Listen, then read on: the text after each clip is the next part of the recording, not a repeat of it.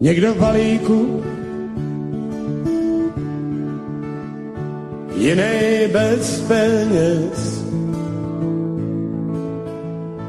Párek brolíků, je tvůj pěrnej pes. Děti boháčů v bídu nevěří, prej se nesluší, že bratu dveří stejnej zvon. Zvoní ke křtinám i k válce, načty hádky o morálce. Všem nám bude znít stejnej zvon. Sliby muslimů sliby křesťanů. Přestaneš, i já přestanu. Vítá vás Petr Václav ve studiu Midgard u pravidelného pořadu Hovory při víně. Kvůli předsudku muži pobytí ženy ve smutku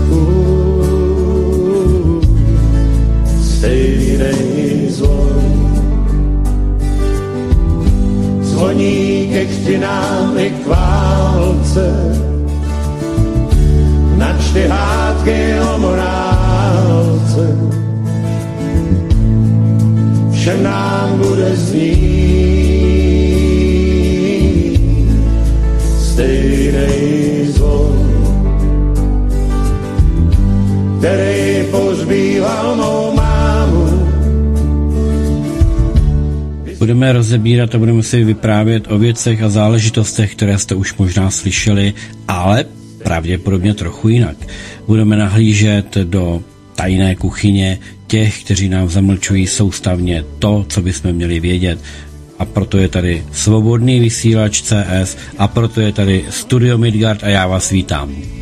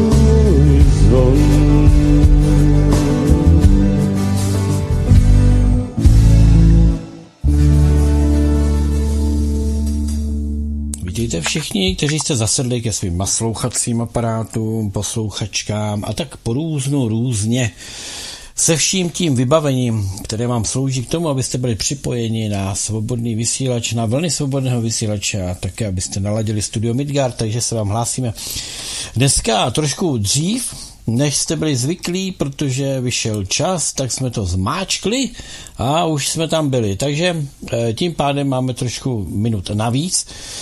Což pochopitelně řádně využijeme. Takže vítejte u hovoru při víně. No a já vítám také, jak jinak, než mého starého, no starého ne, já bych řekl, že již známého, takhle, již známého a řadě lidí i nepostradatelného mého hosta eh, Karla Světničku. Karla, já tě vítám, zdravím, ahoj. Zdravím tebe, nepostradatelný, jak jsi to říkal, ale i naše posluchače, kteří asi možná zase no, spíše později dneska, než dneska večer, takže záznamu, protože dneska tam je krásně teplo už od rána. Že dokonce jsem už odložil, dneska jsem si už nebral zimní věci na sebe, když jsem byl venku. No vidíš, já jsem byl včera v severních Čechách a tedy musím říct, že i tady, ehm, tady eh, na Moravě, ale zejména v severních Čechách, tak tam napadlo, tam nachumelilo, takže tam chumelilo v podstatě 24 hodin. Ale na silnicích jako dobrý, bylo posolíno, pak už jenom pršelo. No včera tady taky, taky sněžilo a sněžilo asi na horách dost hodně, protože když to takhle začalo být teplo, tak dneska, když jsem jel na pravidelný nákup do, pro potraviny, tak jsem viděl, že řeka, hraniční řeka Oza je dost hodně rozvodněná, ne, že by něco ohrožovala, ale prostě té vody tam je tak třikrát, čtyřikrát tolik než běžně, opravdu jako prudký prout a bylo vidět, že to odnáší ještě ten prvotní sníh jako tu vodu, protože když je to už ten druhotní sníh vodu, tak už ta řeka je průhledná, když teďka průhledná nebyla, takže to ještě bralo různý eh, odpady, nebo jak se to dá no, nazvat. No spíš z toho prostě, deště, víš, jak tekly potoky vody, no. Že to nebylo klasický no, ne, ten, tání, no. No právě, že to byl ten déšť, nebo zase tak veliký, to spíše snížilo, že by pršelo, ale to teplo, že když se spojí tenhle, tyhle ty věci, že to rychle taje a do toho ještě to teplo a k tomu vítr, takže to taje mnohonásobně rychleji než hmm. běžné tání. No, eh, je první várka dětí s rodičema na horách, tak porůstu, protože mají prázdniny, eh, tak někomu to vyšlo, no, někomu dneska ne? končí, dneska končí. No končí tak, že No říká, že je první várka, končí první várka, by měl spíše říct. Ale tak si užívala, první většinou, várka si užívala týdne na horách. No, že možná pravdě, vysoká pravděpodobnost, že většinou to všichni protáhnou ještě i na víkend. Když se vezme k tomu předchozí víkend, který byl navíc ještě, že tam byl eh, měli to děti, se musí vyměnit, Karle, musí se vyměnit s těma, co přijdou jako druhá várka přece. Jo, ano, ale tihle ti měli právě ještě navíc den, eh, o, o den víc, to znamená, že oni měli vlastně 10 dnů na kuse. No jo, no. Eh, víš co, eh, na, hlásili, že na Klínovci třeba připadl sníh, takže kdo byl na Klínovci, zdravíme Míšu s rodinou, tak kluci tam jezdili lyžovat, tak si to tam užili. No tak doufám, že přijdou všichni vyjarněný, dneska, dneska opravdu je docela příjemný den, ani tolik nefičí, takže ono ten vítr, jak se sklidnil, eh, tak je to příjemnější. No, Karle, byl jsi na nákupech, pochopitelně určitě ne v České republice. Nechtěl jsi to říct, ale já to na tebe řeknu. Karel jezdí nakupovat do Polska, čímž oslabuje ekonomiku vedenou uh, fialovým hnusem, takže je vlastně v odboji. Je to tak? No, myslíš, že by za to dostal čtvrtý odboj? Já si myslím, že tady se rozdávají eh, za eh, věc, eh, metály za úplně jiné záležitosti, méně významné, dokonce se tady rozdávají kde komu, takže, Karle, no, vytrvej a dočkáš se, vytrvej a dočkáš na, se. Ne, ne, ne, na ty metály doporučuji zhlédnout, teďka už nevím, kdo tam přesně, eh, kdo to dělal dohromady, já vím, že tam akorát ten eh, herec slovenský Vlado Miller, že tam hrá jako hlavní roli a ten film se jmenuje Signum Laudis. A velice, k, velice silný film ukazující, co to je tu Daily mi medaily velice jasně. Dajili mi medaily, jo. E, ty jsi asi zase nic nenalil, viď, Karle? Není, to zatím si neposlal žádné výdobytky e, produktu našich zemědělců. Zemědělci nějaký... radši podpořit jejich traktorové demonstrace namísto toho, aby si poslal jejich produkt k degustaci.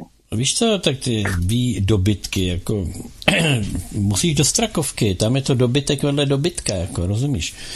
Ano, ale já potřebuji já se bavím o výdobytcích našich zemědělců. A tohle to Myslíš vinařů, jako vinařů myslíš? Třeba, třeba, třeba, třeba ano. No já jsem včera užil výdobytky polských zemědělců, protože včera byl takzvaný tučnič, jak to mají Poláci. U nás se tomu říká masopust. A na tučnič čtvrtek byli v akci, ale museli se to koupit více, koblížky. Když si člověk koupil 24 koblížku, tak to měl za 0,4 zlotého, což je 80 haléřů jeden koblížek. A to bylo probáváno v krabicích po 12 kusech. Jsou natolik lahodné a dobré, že má ti 92 roku a tak dále, tak prostě dneska třeba na oběd jako v připádku e, si dala napřed po fazové police čtyři koblížky a za hodinu si dala další tři. Protože ty koblížky totiž jemné, delikátní, nafoukané, nakinuté, žádný tuk prostě a hodně marmelády. Jo, jo. A dneska byl teda, to byla jenom akce včera, dneska v některé obchody doprodávali, takže ta krabice, která byla včera e, třeba co jsem já kupoval, tak, tak to bylo e, za 3, 20, 24, 2,8 zlotého 12 kusů, tak dneska už to bylo za 9,99 zlotého 12 kusů. Znamená, dneska už to vyšlo na 4 koruny a něco, ten koblížek, když to tam to předtím vycházelo, záleží, u, koho se kupovalo od 85, e, Kaufland to měl za korunu 60, Eh, a myslím, že Lidl nebo kdo to měl, tak to měl, myslím, za korunu 30.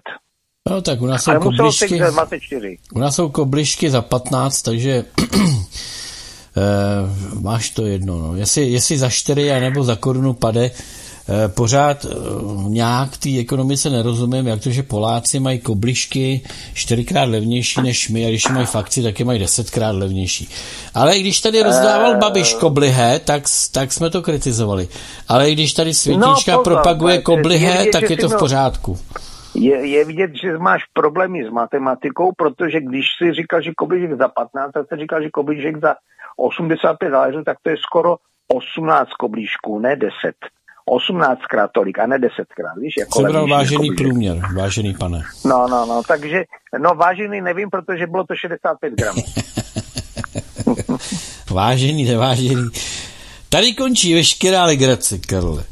Jestli mají Poláci koblišké, mají prostě levnější od nějakých těch eh, 90%, tak opravdu ta vláda musí teda se nad tím zamýšlet, zamýšlet, jo? Tak.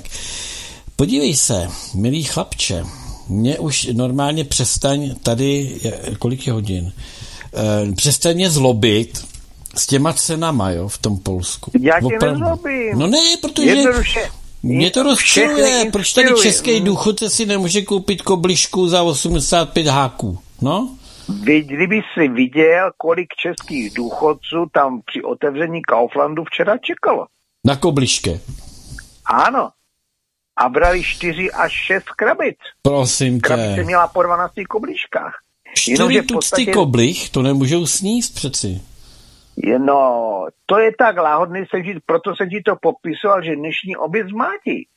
Prostě obrovskou koblihu a v podstatě ona, kdyby to nevypadalo blbě, tak bych jich snědla více než sedm koblížku. Taky už od začátku, když jako jsme se domluvali, kolik mám z Polska přivést, tak ona říkala, že 12. Určitě. Myslela krabic, ne 12 koblížků. Ne koblížku a já jsem rovnou přivezl dvě krabice, protože vím, že prostě ty koblížky mají tu nevýhodu, že vydrží jenom do doby, do než se to sní, že člověk v podstatě ani si to nestihne všimnout, že prostě, že to zmizelo, jak jsou lahodné. Ale... Takže to inspirace nejenom prostě pro všechny, co žije v pohraničí, všimejte si, co a jak se v Polsku nakupuje, Biedronka pl, Eh, Lidl pl, Kaufland pl, tam klikněte vždycky na nápis gazetka nebo gazetky a tam se vám otevřou aktuální letáky a klidně to třeba posílejte na tohleto názor i s dotazem, třeba kdo za to může a z jaký bere plat, třeba na úřad vlády a posílejte to podle zákona 106, když se na to zeptáte, tam máte mít ještě jméno, příjmení, datum narození a adresu e, pošty. Oni vám to pošlou poštou nebo mohou i mailem. A takhle můžete bombardovat všichni úřad vlády, co, a můžete i ministra zemědělství, takhle ministra vnitra, ministra financí. To jsou prostě lidi, každému z nich to poslejte, zvlášť tu 106 a bombardujte o 106. Třeba je to přejde. No právě, že já nevím, co by je mělo přejít. Jako. Karle, ale budu ti nepřímo říkat koblihový král a budeš hned druhý koblihový král v České republice hned po Andrejovi.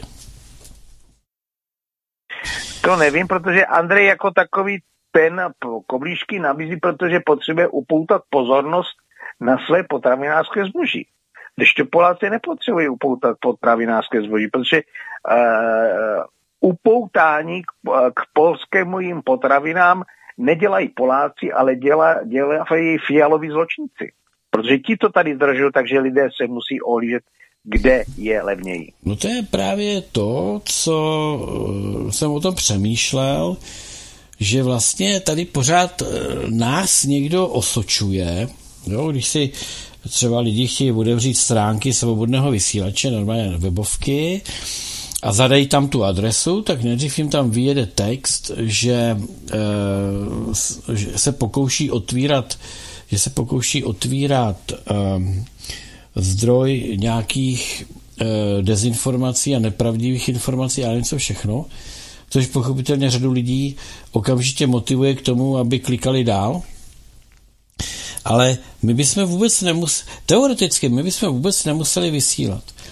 Kdyby tady v této zemi se říkala pravda, kdyby tady nelhali od premiéra až po prezidenta přes média všichni, tak my bychom neměli co vysílat. My jsme si tady zahájili vysílání a Karel by řekl, tak jsem byl v Polsku, mají tam dražší koblihy, pak tam mají dražší maso, je tam hrozná bída.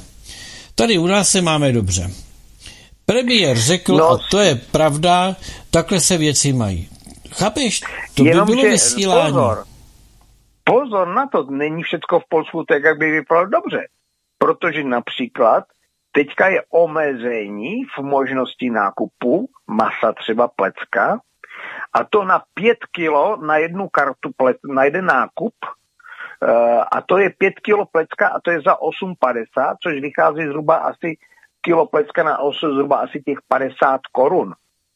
Takže opravdu je tam skoro jako lístkový systém, že v podstatě jenom 5 kilo vepřového plecka lze si koupit za 50 korun. Zbytek už musí za plnou cenu. Ale když to jako jste třeba to, pětičlená fakt... rodina... Karle, to by mě fakt naštvalo. Jako. Každý, s každou bědronkovou kartou znovu, jako, tak je to vlastně pět, pětičlená rodina, to je pět kupon, takže to je 25 kilo vepřového plecka. Takže trošičku na ty Poláky vyzrajete. Ale co se týká plecka, jo, to je takový blbý maso, z toho se špatně vaří, ale no to záleží, nějaký kostky, od koho to kupuješ. nějaký kostky e, vepřový na, na pepři, třeba s, e, s nějakým pěkným e, sosíkem, nebo s nějakou omajdou. Zaprvé, když to kupuju plecko, tak si kupuju takové, které pěkné, libové a no, jasně, potrhané. No, ale je to kroucený maso. To je stejně, jak kupuju tady třeba v Polsku, jak teďka bývaly ty bučky za 10 zlotých, no 10, kecám, 9,99. Ať řeknu přesnou cenu. A byly teda bez kostí a byly to prostě, nebyly to, bylo to teda jako buček, ale nemělo to tuk, že to bylo jak buček na řízky. Prosím Takže se si tak za, to, za tohle... To byly hubený prasata. No, mně to nevadí, důležité je, že to dobře šmakovalo. Jo, no to byly totiž, to byly, eh, to byly dietní prasata, který měli bůček samý maso. To je jasný. Eh, tak já jenom jsem chtěl říct, že z plecka se pochopitelně nedá udělat řízek, eh, když no, si... protože to neumíš. Klasický plecko je zamotaný maso. Ale zase spousta věcí je z toho naprosto výborných. Segedin z toho je dobrý třeba. Tam no tak kupuješ to... špatné plecko, které je zamotané, jak ty říkáš. No tak od tohoto plecko je, je to levnější maso, protože je takový, jaký je, ne? Vedle toho... Třeba... Je pravda, ano, je levnější, protože to plecko je 5 kilo za 8,50 a zítra v akci je ale jenom zítra má Lidl uh, kýtu za 9,50, ale v limitu 3 kila a dost. A dost. jako náš pořad velmi často lidem způsobuje nechci říct, ne nadýmání, ale způsobuje nám ten pořad jako naštvání těch lidí. Já se No, snažím no. přinášet řešení, Karle, na ty všechny věci. Takže prosím vás, jestli chcete si levně nakoupit, jeďte do Polska. Kdo bydlí u polských hranic, máte velkou výhodu. Prostě Karel to tady propaguje, já se mu ani nedivím. Tady to vidíte prostě, jak, jak český důchodce je zaměstnán tím, že nemůže nakoupit ve svém městě. Ne, on jede 20 km, 25 do Polska nakoupit. Proč? No, protože to má o 70% levnější. Ale musí do No, toho dát ten čas. z U- Uherského hradiště tady byl se ženou a bydlel tady ještě v, na jednom apartmánu kousek tady v Avířově. A cestou tam i zpátky, to byla teda ještě v době, když ještě tady byla ta nafta a benzín byly šíleně drahé, jak začaly ty takové ty různé no. covidové šílenosti. No takže jemu se to vyplatilo, má tři děti, tak prostě jednoduše pro celou familii nakoupil maso, jabka, benzín do auta, tam si vzal, myslím, že dva kanistry, tehdy to bylo ještě navíc, vzal to jakoby na každou osobu zvlášť, aby to bylo, vyšlo na osobu 20 litrů. Když s tím náhodou nějaký hňub závidějící měl problémy, no a z uherského hlediště tam a z Vachty se vším tím se mu to vyplatilo přijet. Takže to není otázka blízkosti hranic, to je spíše otázka rozpočtu rodiny, podívat se, jak jsem řekl, na ty letáky, Biedronka pl, Kaufland pl, Lidl pl a podívat se, co tam za kolik mají a jestli se to vyplatí přepočít. To není nic potřeba být blízko hranice. Já chci jenom podotknout pro všechny milovníky Evropské unie, že i Polsko je v Evropské unii. A pokud někdo slintal, že v té Evropské unii nám bude blaze, tak tady máte odpověď. V Evropské unii jsou země, kde je svým způsobem tak nějak blaze, nebo víc blaze než v České republice. A pak jsou tady země, kde se to nějak zvrtlo nebo co a nakoupíte tam levně, třeba 80% uděláte levnější nákup. Takže Petře, otázka... Tam zapomněl matematickou logiku. Jestliže je někde blaze, tak to musíš porovnávat s tím, kde blaze není, kde je draho. Takže abychom mohli poznávat, že je v Polsku dobře a blaze, v Německu a v Rakousku jsou informace tak taky, ale ne tak důkladně jako v Polsku, tak je to, že to eh, díky tomu to můžeme říct, že to můžeme srovnávat se zemí, kde je tak špatně a že fialovo z toho. Ale já teda mám podezření, že když jsme měli tu, eh, to předsednictví jo, té Evropské unii, že Peťa Fialů se ujal iniciativy, protože bylo na stole jako to, co ty říkáš, jo, že není s čím porovnávat, že ve všech zemích Evropské unie se lidi mají tak dobře, že si to neumějí ani porovnat. A Péťa Fiala se přihlásil a povídá, my v rámci toho, že vedeme, teď máme předsednictví, my zařídíme, aby aspoň jedna země byla příkladem toho, když na to politici kašlou a lidem se daří špatně a je tam draho, tak aby si to ti ostatní mohli uvědomit. A ku podivu náhodným losem vybral Českou republiku a ku podivu se toho ujal velmi iniciativně. Já bych řekl, že se mu to povidlo. A tak pro kobliške i pro maso pojedeme do Polska. Inu, plány imperialistů zhatí, naši vepři boubelatí. Karle, uzavřeme okénko. No já bych tam chtěl možná uh, traumatizujících informací, ano. Ano, ulehčit informaci tím, že v podstatě uh, ve středu je popoleční středa a začíná půl před Velikoncem a tudíž levné polské maso si můžete odřít. Naložit. Můžete si ho naložit. Ano, třeba naložit. No, pěkně se s nám pomstil. No, tak my se podíváme, kdo má dneska svátek. Dneska slaví Apoleny. Apoleny, Apolena dneska je. A Polena přidej do kamen. Já neznám žádnou ženu jménem Apolena, přiznám se. Uh, nevím, je to takové... Taky, taky neříkám mě vůbec, Apolena. jako, že by někdo to... Já hledám Já tady... ji neznám No. ve skra- a, americkou zkratku, které se říká Apollo. O tom jsem slyšel a viděl i v televizi hodně, Jak ale vybouchlo. Apolena Tak žádnou. vybouchlo. Takže Apolena 9.2. to je pátek, to je dneska. 249 Apolen v České republice, 459. příčka v četnosti užití tohoto jména. Dvě, skoro čtvrt tisícovky, no, člověče. Takže jsou tady Apoleny, jsou. Já vždycky tak nějak, třeba představ si, že by se ti narodilo miminko, takový úplně malý, jako když se narodí, a ty by si mu dal no, a jak jméno se může Apolena. narodit velký miminko? Jsou velký miminka, co se narodí. Jsou Jo, miminka, jo. jasně mají, myslím, hele, že- jsou miminka, který mají kilo 80 a jsou miminka, který mají 3 nebo 4,80 taky. A tak to je plus minus zhruba, přibližně to záleží na zdravotních a mo jiných dalších možnostech maminky a tak dále. No tak, bys tak, viděl ale ty jako, děti, no. když dáš vedle sebe, jaký je mezi nimi rozdíl. Ono se No řekne větší, ale jedno druhé. Oč je to 3 jedno kila, větší, o to Karle, větší, ono se větší. řekne 3 kila, ale 3 kila rozdílu je víc než to jedno děcko, že? No nic, To znamená, že to je, ty tři kila, to, to je trošičku něco jiného, jak jsou teďka ten li, limit tři kila na ty převouky tu v Lidlu včera, Karle, zítra. už s tím žrádlem dej pokoj, člověče. Ještě teď před tím pustem, ty A rejpe do toho. Rypák jeden.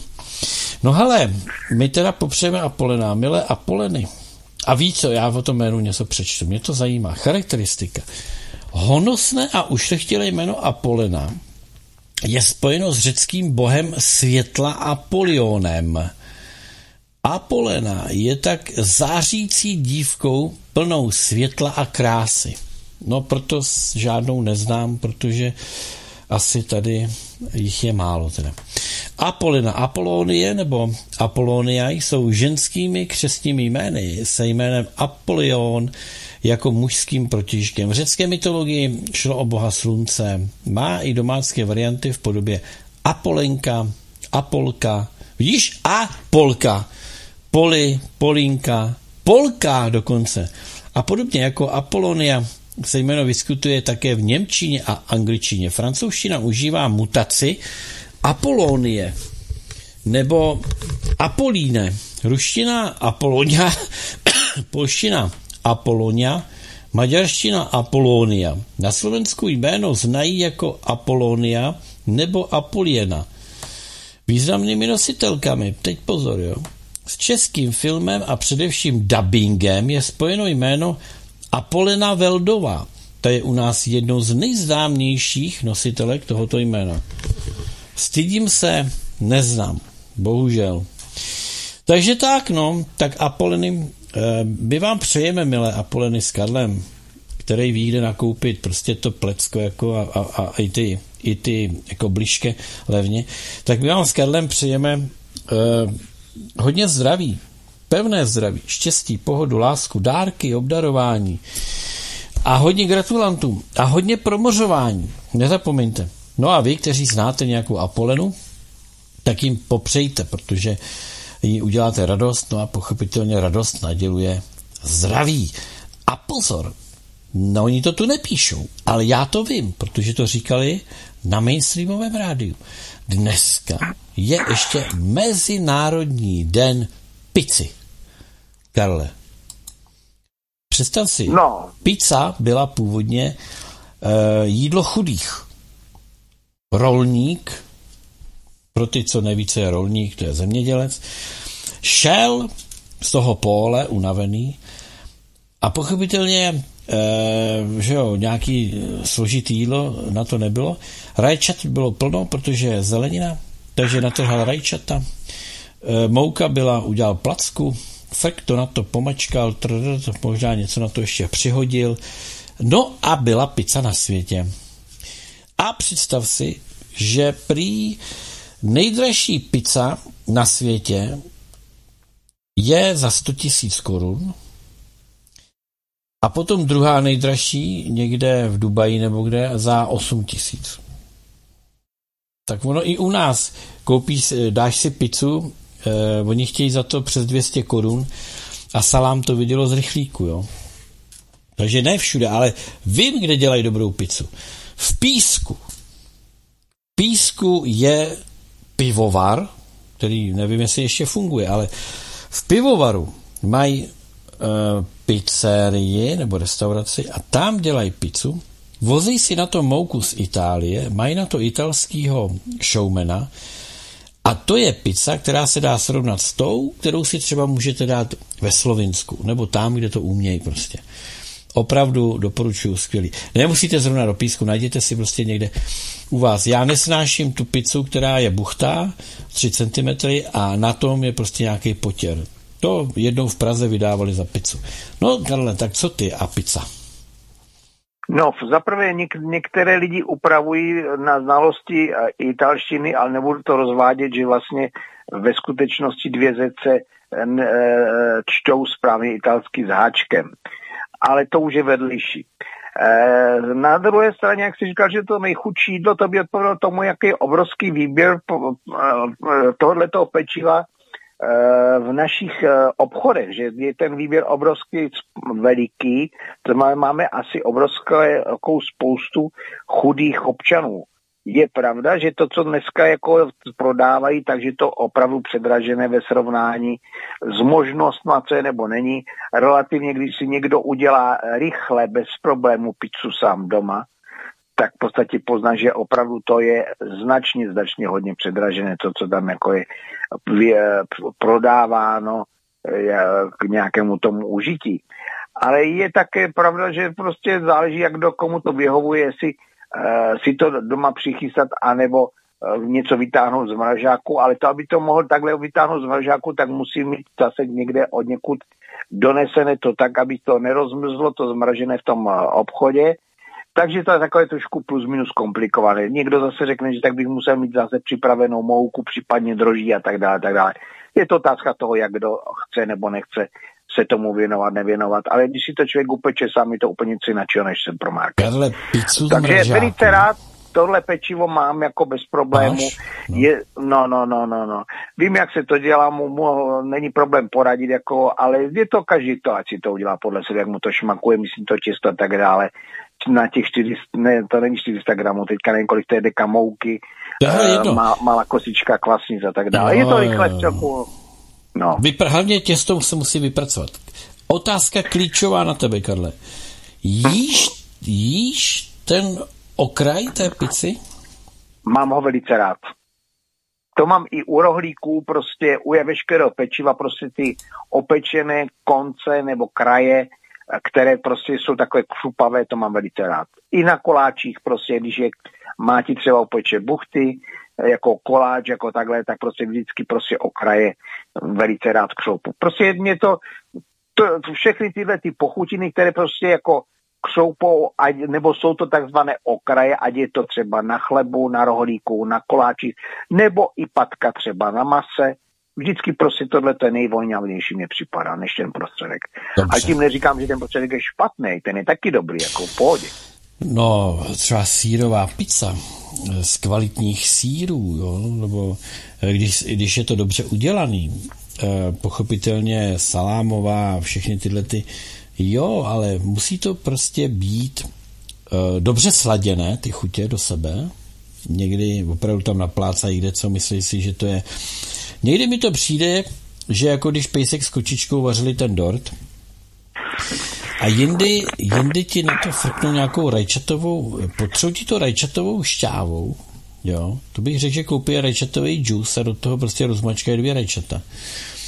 No a e, trochu nějaký rozmarín česnek a na to, na to něco prostě tu a tam pohoděj, no to je prostě to je zločin. To je zločin. No tak já většinou proto dělám pizzu, když si dělám doma jako na pečení, tak vždycky, když jsou levná rajčata přes léto. Protože si tam dávám pouze ta rajčata. Jo, tak já tady teďko zavedu téma trošku někam jinam.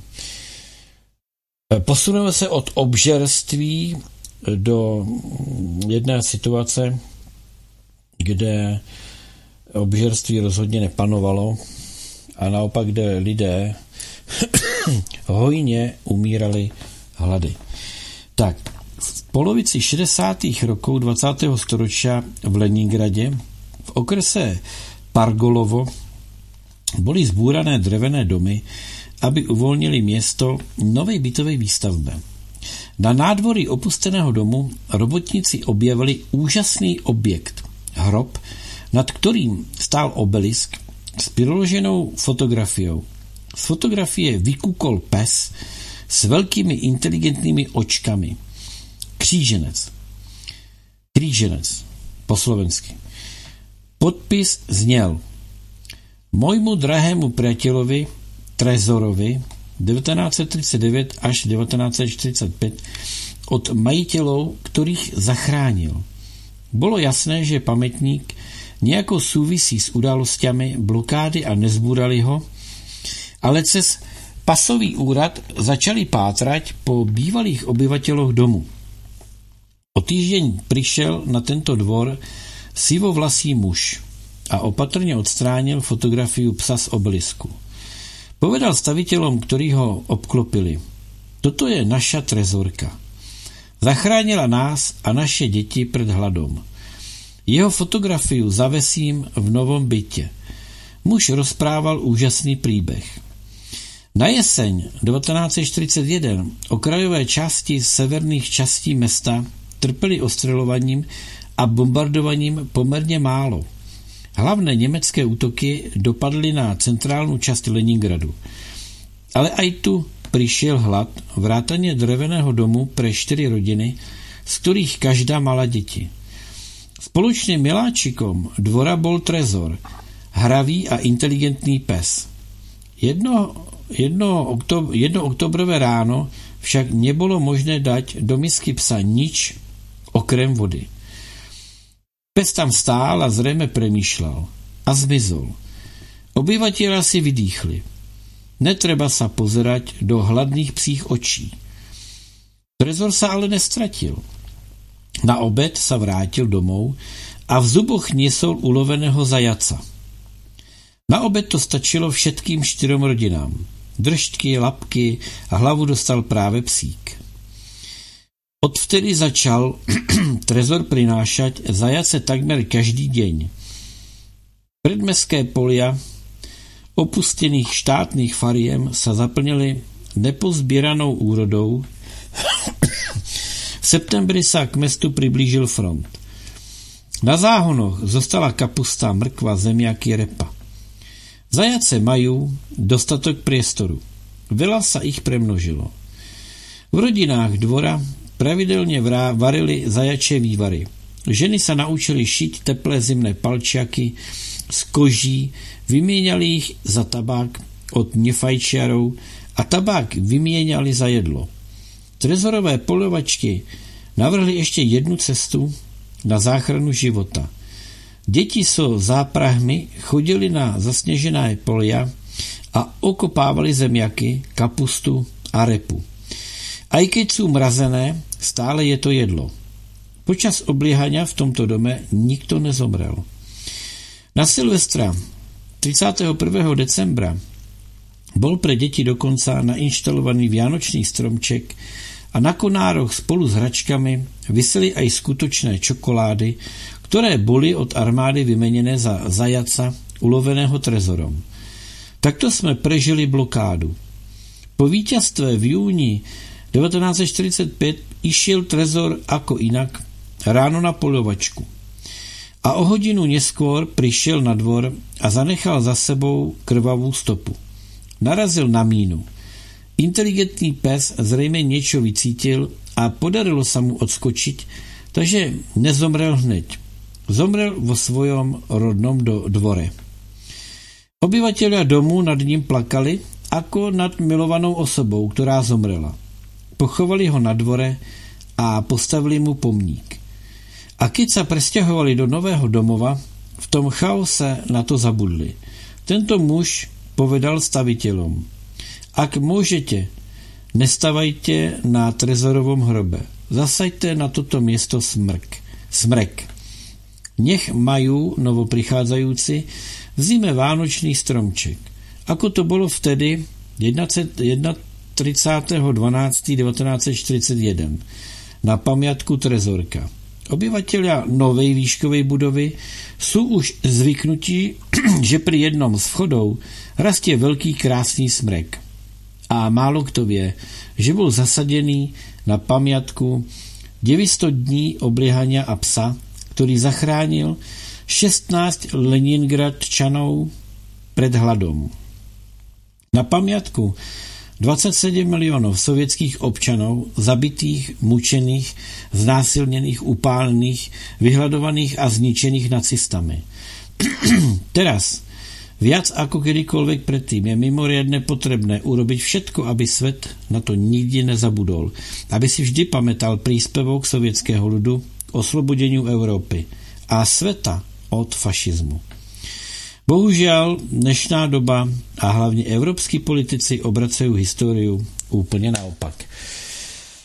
V, pochopitelně v lednu eh, jsme si připomínali eh, blokádu Leningradu a, a, a to všechno. Eh, Karle, zajímavý příběh, že? Tak, takovýhle příběhů byla obrovská spousta, protože si vezmít, že to je kolik to tam mělo lidí Leningrad v době té blokády a kolik bylo na začátku blokády, kolik bylo po blokádě. A prostě příběhu podobného uh, typu byla obrovská spousta. Jako to uh, těžko vytrhávat jeden nebo dva, nebo který je lepší nebo horší. Prostě všechny jsou dost uh, drsné, nebo teda dost prostě takové trošku dramatičtější než třeba kde jaké jiné příběhy. Je to hodně o lidech. Já jsem eh, v Petrohradě eh, čirou náhodou narazil na jednoho pamětníka a eh, když jsme něco popili, tak on mi začal vyprávět. Jo. Já jsem se ptal na spoustu věcí. Tam třeba, že jo, museli řešit jako to vedení města nebo vedení těch částí měst, tak ono v takovou situaci je potřeba i ty lidi nějak zaměstnat. Jo. Takže jsem se ptal, jak bylo možné uchovat prostě ty obrovské stavby, eh, kde jsou mramorové eh, sloupy obrovské a tak dál.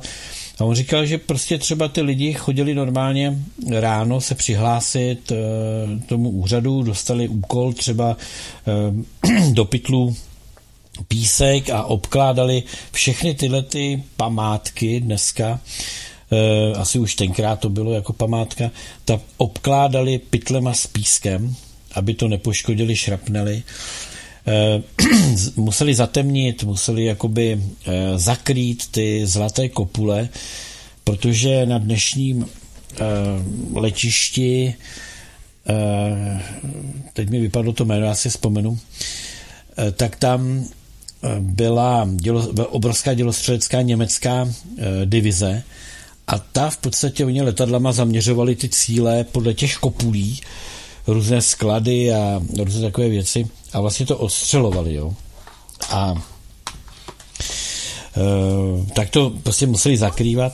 No a vyprávěl mi jeden příběh, který vždycky dávám k dobru, že v úzovkách e, snaha lidí o směný obchod – Eh, nezná, nezná mezí, nemá jakýkoliv ohraničení. Jo. Takže Němci, kteří obléhali ten Leningrad, tak ale v noci, protože ta dělostřelecká baterie eh, Polkovo, jo, se jmenuje to letiště, eh, dneska současný, tak tam byl plot, normálně drátěný plot, a k tomu drátěnému plotu přicházeli občané toho obléhaného Leningradu a s nepřítelem, s německými vojáky Wehrmachtu, eh, možná i s Čechy, kteří tam byli, protože víme, že té blokády se účastnilo mnoho Čechů, kteří přijali německé občanství Třetí říše a proto narukovali.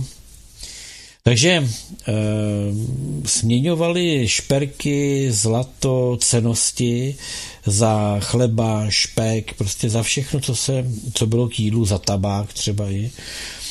Takže eh, vlastně zájmy vrchností eh, že jo, vedení války chtělo vyhladovět a přitom němečtí vojáci podporovali to, aby lidé tam neumírali. Jo.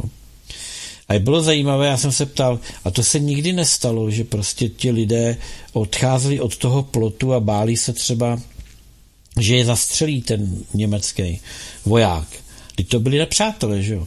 A on říkal, nikdo nikdy po nikom nevystřelil. Za A, aby se to neprozradilo a za B, eh, voják chtěl, aby příští noc přinesli zase nějaký cenosti a eh, ten Rus, Leningradčan, zase potřeboval to jídlo. Takže v tu chvíli se z nepřátel stávali obchodní partneři. Velice poučný to pro mě bylo tenkrát. a velice zajímavý příběh. No. A víme, jak se, že jo, když jsme si tady četli knihu od uh, tatínka um, Jana Krause, uh, od Oto Krause a Ericha Kulky, kteří napsali o Osvětimi, oba přežili Osvětim, oba tam byli spolu, se tam potkali, tak uh, i v tom koncentráku, který měl za úkol vyhladit ty lidi, tak se Chile, oni tomu říkali, organizovalo. Jo to pochopitelně nemohlo být mezi, pouze mezi vězni. To, to právě bylo o tom, že se e, směňovaly různé věci e, s těmi dozorci. No a když to pak bylo nějaký podezření, když to prasklo, tak prostě bohužel to odneslo několik e, těch vězňů, tak je pro výstrahu pochopitelně brutálně zbyli a zabili, ale to neměnilo nic na té věci, že v tom všem se pokračovalo dál. A díky tomu spousta lidí přežila, protože směňovaly se léky, jídlo pro nemocný a tak dále. Takže dá se říct, že jakoby směný obchod, když bychom to takhle mohli pojmout, eh, v drsných dobách zachraňuje životy. Víď, Karle? No, tak to bývalo vždycky jako v takovýchto situacích, protože směna a takovýhle věci, základních věcí, kdy to, co si třeba lidi nahromadili jako majetky, tak zjistili, že ty majetky jako těžko třeba lze směňovat třeba za ty potraviny a podobně. No. To je spíše polemika o tom, o těch lidských hodnotách, co kdo má nebo nemá za hodnoty a tak dále. No. To je pravda, no. Pokud ani ve válce lidé nezapomínají na to, že život je to nejcennější, tak eh, byť s ním v podstatě eh, byť ztrácí velmi na té hodnotě, tak asi, asi je to to jediné dobré. Eh, proto třeba Robert Fico stále jakoby drží tu lajnu, že je potřeba nějakým způsobem jednat o míru. A ne, že ta redaktorka na ČT24 přesvědčovala Kobzu o tom, že eh, Viktor Orbán je, je Putinův agent pomálu, jenom proto, že se s tím potřás rukou. Jo. A on je vysvětloval, že prostě e, politici spolu musí mluvit, že to je otázka diplomacie, až prostě, e, když by spolu politici nemluvili, no tak pak už je to jenom o válce, že jo.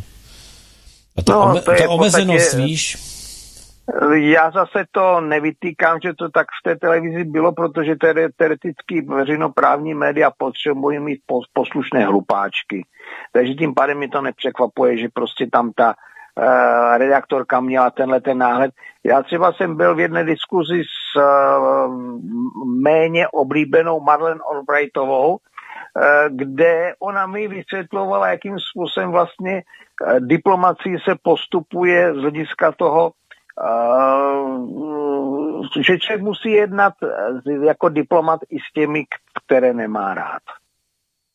A je to, když, jak, se, když se to dá se to najít i na YouTube, jak tam s ním o tom povídám, je to, myslím, kolega to totiž tam šoupnul uh, z, z televizního vysílání nějakého a uh, on to, myslím, napsal normálně foneticky, jako Albright, jako, nebo Albright, něco takové, já si teďka nespomenu, jak tam přesně je, ale e, z toho by vyplynulo jako, dobře to na YouTube najít, tenhle ten úsek, to je povídání, kde ona vysvětluje některé věci a pak říká, víte, já s ním budu muset večer mluvit, takže toto, anebo taky říká další situaci, my musíme mluvit s těmi, co nemáme rádi. Ale to říká i Vladimír Putin, když e, označoval americké partnery tak v tom, v tom snímku čtyřdílným, který s ním natočil eh, ten americký režisér, tak eh, ten se ho ptá, no ale když vlastně to všechno, co tady, o čem se bavíme, ukazuje na to, že eh, se nechovají hezky američtí politici a vy je stále nazýváte americkými partnery. A on tam právě vysvětluje, že Eh, sice se mu nemusí líbit, eh, jak oni se chovají, ale ve chvíli, eh, kdyby je přestal považovat za partnery, jiný nemá.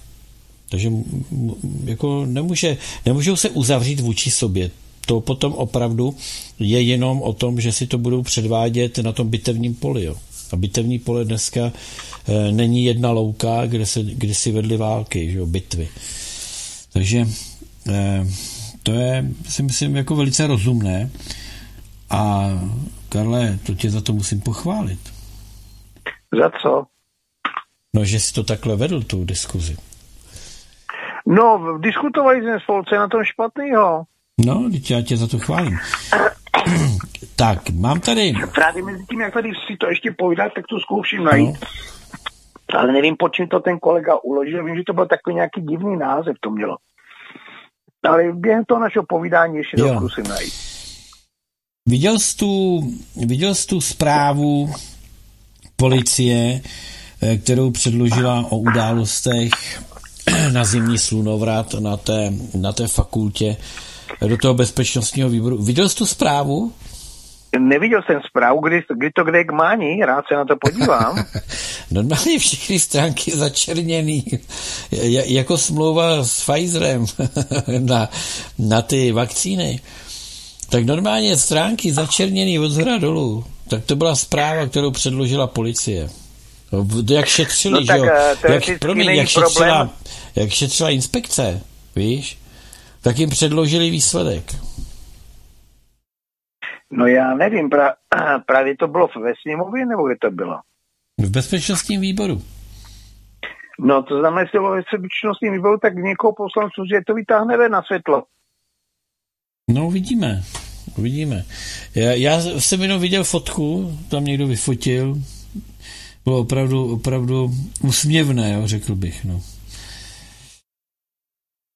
Já si myslím, že některý z těch poslanců, který e, není zažraný fialovec, e, tak, e, tak by to možná mohlo jako uvést, jako nějak vytáhnout ven, protože na tom není nic tajného. Pak, když se tím nenaruší vyšetřování, jak může se narušit vyšetřování, když jako pachatel nežije, a to, že prostě, že se tím odhalí podvody uh, ministerstva vnitra a podobně uh, a policie, tak v podstatě to na tom není nic špatného, že se to dálí, to naopak občany musí vědět, uh, co vlastně ve skutečnosti živí. No právě. No právě. Jo, jo, je to, je to složité a je vidět, že policie bude zatloukat a zatloukat a zatloukat a mlžit a mlžit a mlžit a že o to víc no tak to povede k tomu... Toho zřejmě, zřejmě to vypadá podle toho, jak to mlží a jak dělají kolem toho podvody, že zřejmě asi policie do toho byla nějakým způsobem zapletena a něco v tom asi organizovala, Jestliže teďka takhle před veřejností mlčí a zamlžuje uh, pravdivé skutečnosti o této činnosti. Zřejmě asi nejsou ty skutečnosti pravdivé, jinak by to jednoduše takhle nezamlčovali. No a to je právě to, co říkám, že to pochopitelně okamžitě otvírá velký prostor k různým typům spekulací, od těch méně, mm, méně možných Eh, až eh, po ty, které člověka hned napadají a napadali a bavili jsme se tady o nich. Čili eh, musíme se zamyslet nad tím, jestli vůbec takovou policii tady potřebujeme. Jestli potřebujeme tady Nejenom, orgány, které mají ale takovou hlavně, moc... abychom pro... tyhle ty zmetky živili. No já vím, Karle, ale to... promiň, já chci říct jenom, že musíme se zamyslet nad tím, co to vlastně je. Jako, to je ta policie, která nás má chránit a pomáhat e, a přitom e, takhle závažnou věc e, ututlává a mlží. To znamená, že my přeci takovouhle policii, to je, to je bezpečnostní riziko. Takhle to cítím já. Povídej. No, tam je spíše to otázka toho, že vlastně, jestliže policie za naše daně, namísto toho, aby vyšetřovala a, ne, eh, a nechránila zločince, eh, vraždící tamhle lidi, anebo policisty podílející se svou uh, přímou či nepřímou činnosti na tomto zločinu, protože spoustu věcí tam jako bylo vidět, že to je vina policie, nejenom ten střelec, ale hlavně, a hlavně policie, že nezasáhla, tak měla zasáhnout. Namísto toho teďka třeba pronásledovala nějakého studenta v Brně, že tam on psal nějaké povídky kriminální a že teda tím pádem, že je zločinec. A oni tam dokonce uvedli v dokumentaci, proč se na ně obrátili, protože on ve škole diskutuje. Což je děsivé, prostě, jestliže policie diskutu, diskutující studenty takhle pronásleduje, ale je pravda, že v podstatě diskutující student se ptá na to, co ti uh, nacističtí pedofilní zločinci dělají že za, za naše daně. Namísto toho, aby prostě policie vyšetřovala tady toho Tomáše Kužele, který, je, p, který se přiznal k pedofilii uh, v mnoha případech, dokonce státního bezpečnost ho vedla, donutila k tomu, aby se podílel na vraždě politických vězňů paragraf 140 odstavec 4 dnešního trestního zákona, minulý zák, trestní zákonník měl úplně to samé. Tak to, to jim nevadí. A nebo zřejmě asi drží ho v šachu tady tímhletím pedofilstvím, jenom e, díky tomu prostě, aby on byl poslušný. Přesně tak. No, nebo teda jeho sklony k pedofilii, nebo zájem o pedofilní, o natáčení nahých dětí nebo malých dětí a tak dále. Jak třeba provedl 10. dubna 2021 na, na, na Ubenziky v Novém Jičíně. Pod jeho velením na, eh, bylo nedílný, ne, nedílné velení, jak to je v, u těchto těch složek, byly točené, bylo natáčené cizí malé děti. Ale teda on podporuje pouze, co já mohu doložit, podporuje a organizuje uh, prodej dětských dě, dě, pornofilmů jako nahých dětí. Ale ví o tom Vondrášek, je policejní prezident, a ví o tom i uh, generalissimus Spávek, protože ten Vondráška za toto krytí pedofilie, respektive tím pádem, když jako odpovědný on je za, za to, co ten Tomáš uh, Kužel dělá, jako jeho nadřízený, takže tím pádem ten Tomáš Kužel dělá pod jeho velením, takže pre, generálisimu spávek vyznamenal Vondráška za tuto činnost s povýšením do vyšší generálské hodnosti. Je tedy Petr Pavel, krycí jménem Pávek, je teda podle toho asi pedofil, protože on vyznamenává policejního prezidenta za organizování této pedofilie. Eh, Karle, to je složitá věc. Pojďme se posunout k jedné kauze, která je docela čerstvá. My tady máme kauzu dozimetr, rozkrádačka. Předtím tady byla kauza, kdy e, nějaké peníze někde z Kypru dorazily stanu, to byla ještě e, povolební kauza, ticho po pěšině. Pak tady máme kauzu dozimetr, ta se začíná velmi trapně vytrácet, tak jakoby, eh, jakoby nic. Já jsem teď viděl toho vlasti zrádce eh, Sašu Vondru eh, na billboardech, jak něco tam hlásá o, o bezpečná Evropa, silné Česko, jo. To, to, to je jakoby zase v tom designu spolu to zvládneme a tak dál. Tenhle ten, tenhle ten člověk, který když, byl, když bylo vyšetřování ztráty 117 milionů, z pronevěra 117 milionů, v době, kdy um, jsme měli předsednictví, tuším, to předchozí předsednictví, to bylo 2009. 2009, jo kdy se prošustrovalo 117 milionů na nějaký mediální blá, blá, blá. A Vondra, Vondra v tom byl smočený a měl se k tomu vyjádřit, tak se vymlouval, nemůže přijít na policii, protože ho bolí záda. Kdyby to udělal Karel Světníčka, že se nedostaví na policii, tak ti vykopnou dveře a předvedou tě i s bolavejma zádama. Ale pan Saša Vondra, to je jediný kafe, ten prostě se tak dlouho vymlouval, že ho bolí záda, až to utichlo a do dneška nikdo neví, jestli Saša Vondra je zloděj nebo není zloděj, jestli to byla kauza falešná, nebo jestli to byla kauza opravdová, jestli krát, nekrát, ale klidně si kandiduje do eurovoleb, jako do europarlamentu a vykládá tady něco o bezpečnosti a bla, bla, bla. Pak tady máme e, takovou tu poslední kauzu, když pominu všechny ty ostatní, a těch je tady obrovské množství, jo, tak e, premiér této země neví, prý nevěděl, zapomněl, že v jakési veli, velice e, problematické, řeknu, co do složení lidí ve smyslu vazby na organizovaný zločin, praní špinavých peněz a takovýhle věci, tak eh, takovýto lidé si založili družstevní záložnu, pomlčka kampeličku, a premiér Fiala má v takové kampeličce účet, na které má milion korun, které tak nějak zapomněl přiznat.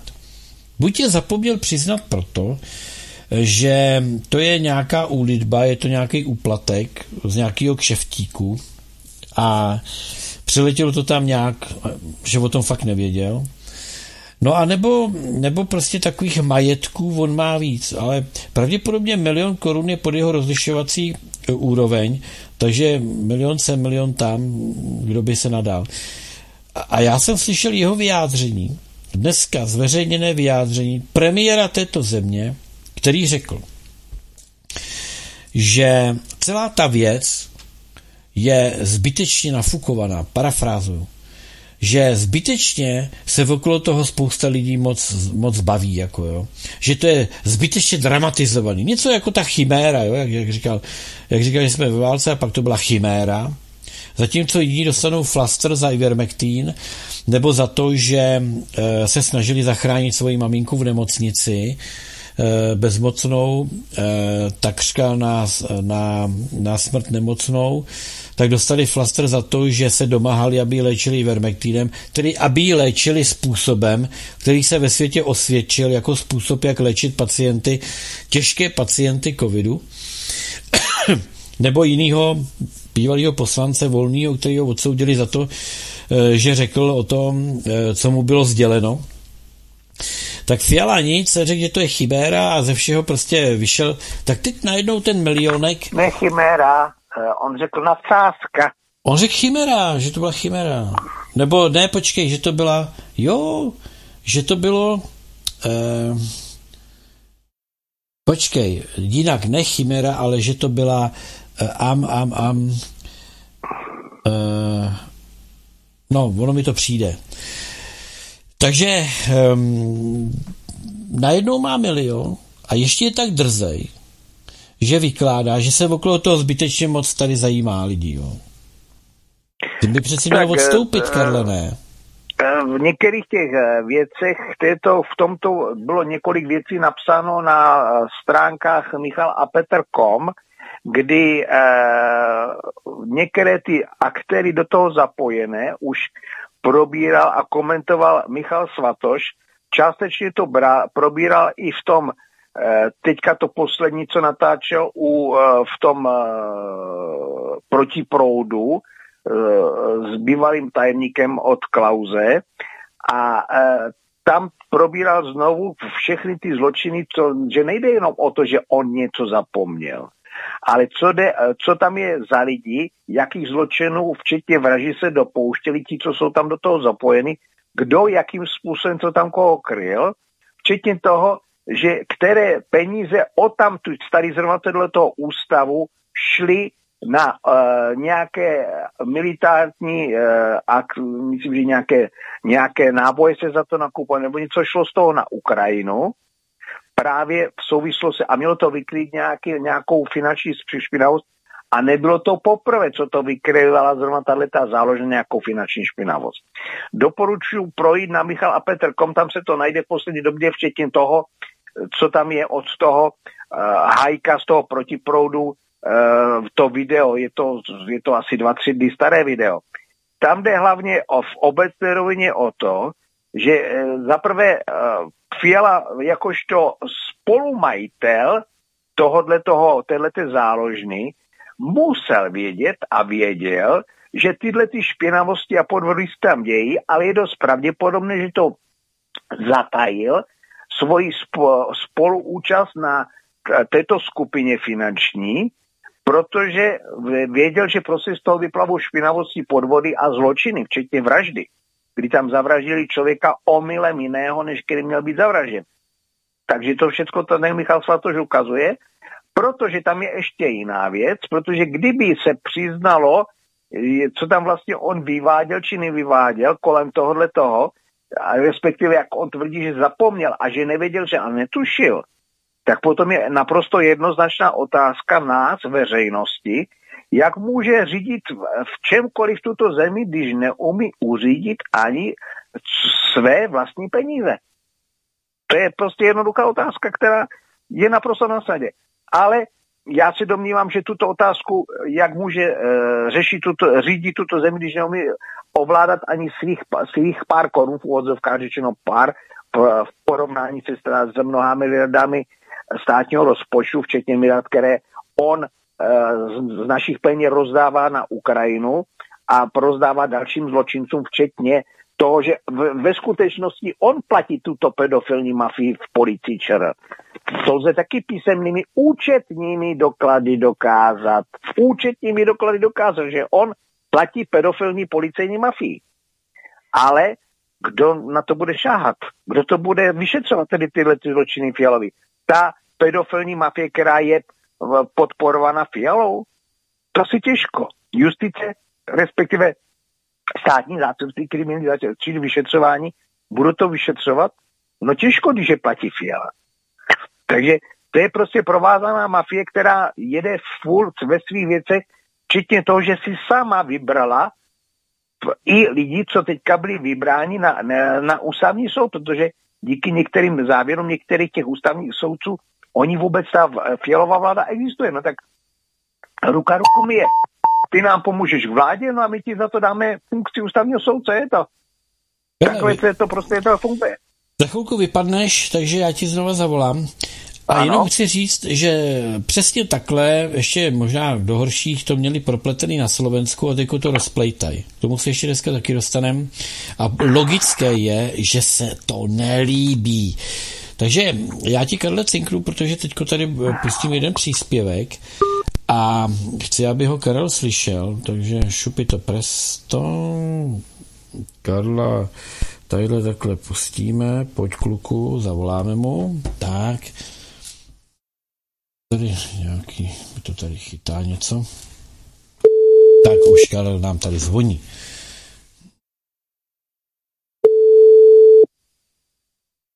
Ano, jsem tady. Tak výborně. Já teďko tady pustím, uh, tuším, že to je CNN Prima News, pustím vyjádření uh, Zaorálka. Já, já ho nemám rád osobně, protože uh, já mu nemůžu zapomenout ten výrok, uh, který se týkal vyhoštění uh, těch, já nevím, 20 nebo kolika tenkrát diplomatů uh, Ruské federace. Všichni vědí, že diplomatický sbor je zároveň také sborem agentů. 18, přesně 18. podle Adolfa Hitlera. Ano, 18. Takže on řekl, že není potřeba nic dokazovat a vrbětice, že jo? Že není potřeba nic dokazovat, že stačí, že se na tom shodneme, jo? Takže e, znám jeho výroky, no protože vím, jaký má ambice, tak se teď na, najednou začal nějak vyjadřovat. Ale to, co říká, je velice zajímavé na adresu toho, že by Ukrajina se měla stát zemí Evropské unie, jo. Protože je to, je to tak nějak jakoby slibováno, ale hodně se o tom mluví. Takže Zaurálek se k tomu vyjádřil asi, asi takto.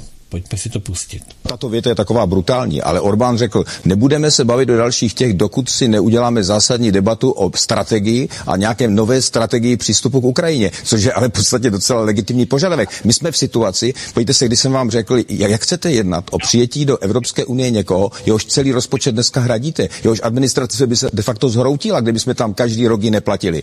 Když teďka Austin, minister obrany Spojených států, navštívil Ukrajinu, tak ho e, Zalužný absolutně šokoval svým výrokem, že potřebují nutně 400 miliard dolarů na to, aby udrželi, aby byli schopni vrátit Donbas a Krym. Takže odjel s otevřenýma očima. V lednu se začne mluvit o tom, že Biden prohrál Ukrajinu. Jako takhle to dneska stojí. Teďka nejde o e, chiméru vstupu do Evropské unie, což kdyby se otevřelo, tak to bude jenom, jak tady Cyril popisuje, předstírání toho, že jednáme o něčem, co je v této chvíli naprosto nerealistické. Teď jde o to o vytvoření strategie, co si počneme se situací, kdy je evidentní, že jsme tady si měsíce povídali pohádky o tom, že se ruská armáda hroutí. A teďka slyšíme Zelenského, který říká, že to je druhá nejsilnější armáda světa a na to, jak je to silná armáda, tak to zase není tak špatné, když se teďka před ní zakopáváme. To je přece úplně nová situace. Tak přestaňme si povídat pohádky o vstupech do Evropské unie a připravme novou strategii pro situaci a hlavně podívejme se realisticky na to, kde jsme, abychom nedopadli jako v Afganistánu, ze kterého jsme odcházeli úplně zoufalým, žalostným způsobem, za kterým se bychom měli stydět. A braňme se tomu, ať to nedopadne s Ukrajinou stejně. No, eh, říká nahlas to, co pochybím už tady říkáme dlouho, jo. A e, myslíš si, Karle, že zveřejňování e, takových slov, e, takových výstupů, e, čím dál tím víc toho vidíme i v médiích, v těch prodaných médiích nebo v těch zaprodaných médiích, e, tak no a na západě vůbec tam je obrovské penzum informací e, na to téma, že Ukrajina tralala, prostě tam se to nepovedlo a, a teďko co s tím? No, já si to nemyslím, protože eh, to je totiž to, že jak znám Luboše, tak on je trošičku v některých věcech trošičku populista. A jestliže ví, že v tuto chvíli je určité procento lidí, kteří uh, mají odlišný názor na konflikt na Ukrajině oproti mainstreamu, no tak proč by si on v úvozovkách takzvaně nepřihrál svoji polivčičku, aby byl zajímavý třeba, dejme tomu, pro nadcházející evropské volby nebo nějakou jinou podobnou variantu, protože on v tuto chvíli není v politice, je, myslím, že učí někde, já si teďka nespomenu, jestli jo nebo ne. Já ho znám teda ještě z roku 89, jako z, on byl tedy u socialistické strany. Myslím, že členem nebo nějaký krajský potentát socialistů, ale nejsem si jistý, vím, že to bylo přes socialisty, přes ně taky byl vlastně potom kooptovaný takzvaně do federálu a mám dojem, že byl potom ještě i e, v České národní radě, jestli si dobře pamatuju, proto taky zůstal v té politice déle a pokračoval přes sociální demokracii dál a dál, až přes na ta místa různá ministerská, Eh, ať to bylo zahraniční věci, nebo myslím, že i nějakou dobu i na kultuře byl, nebo na čem to, už si to nespomenu, co to všechno dělal. Takže teďka zřejmě už politikem zase takovýmhle aktivním není, no tak zřejmě asi se chce dostat z učitelského pozice zase někam zpátky na tu politickou, tak prostě teďka říká věci, které eh, kdyby to eh, nebylo opačné oproti mainstreamu, tak by si ho vlastně nikdo nevšiml. Tak prostě předvolebně prostě tvrdí něco, co tvrdí. No dobře, ale známe Luboše Zaurálka, prostě ty jsi, ty jsi dobře jakoby pojmenoval. Ano, je to, je to populista, to ano, ale vidíme to, vidíme to, jako myslíš si teda, že Západ už konečně připravuje tu pozici pro to, aby Eh, začal nějak jakoby řešit to, že Ukrajina eh, finito? Eh, no já si myslím, že to je od samotného počátku jako připravené, to akorát prostě zatím převažovali ti, kteří se potřebovali zbavit legálně starých nepoužitelných nebo použitelných ještě, ale prostě starých Eh, zbraní, starých, staré vojenské techniky, která tady v některých případech byla dokonce, jak jsem slyšel, tak dokonce některé ty houfnice údajně měly být ještě vyrobené ještě před druhou světovou válkou. Takže v podstatě někdo e, se potřeboval zbavit nějakou většího množství šrotu, no tak musel na Ukrajinu do války.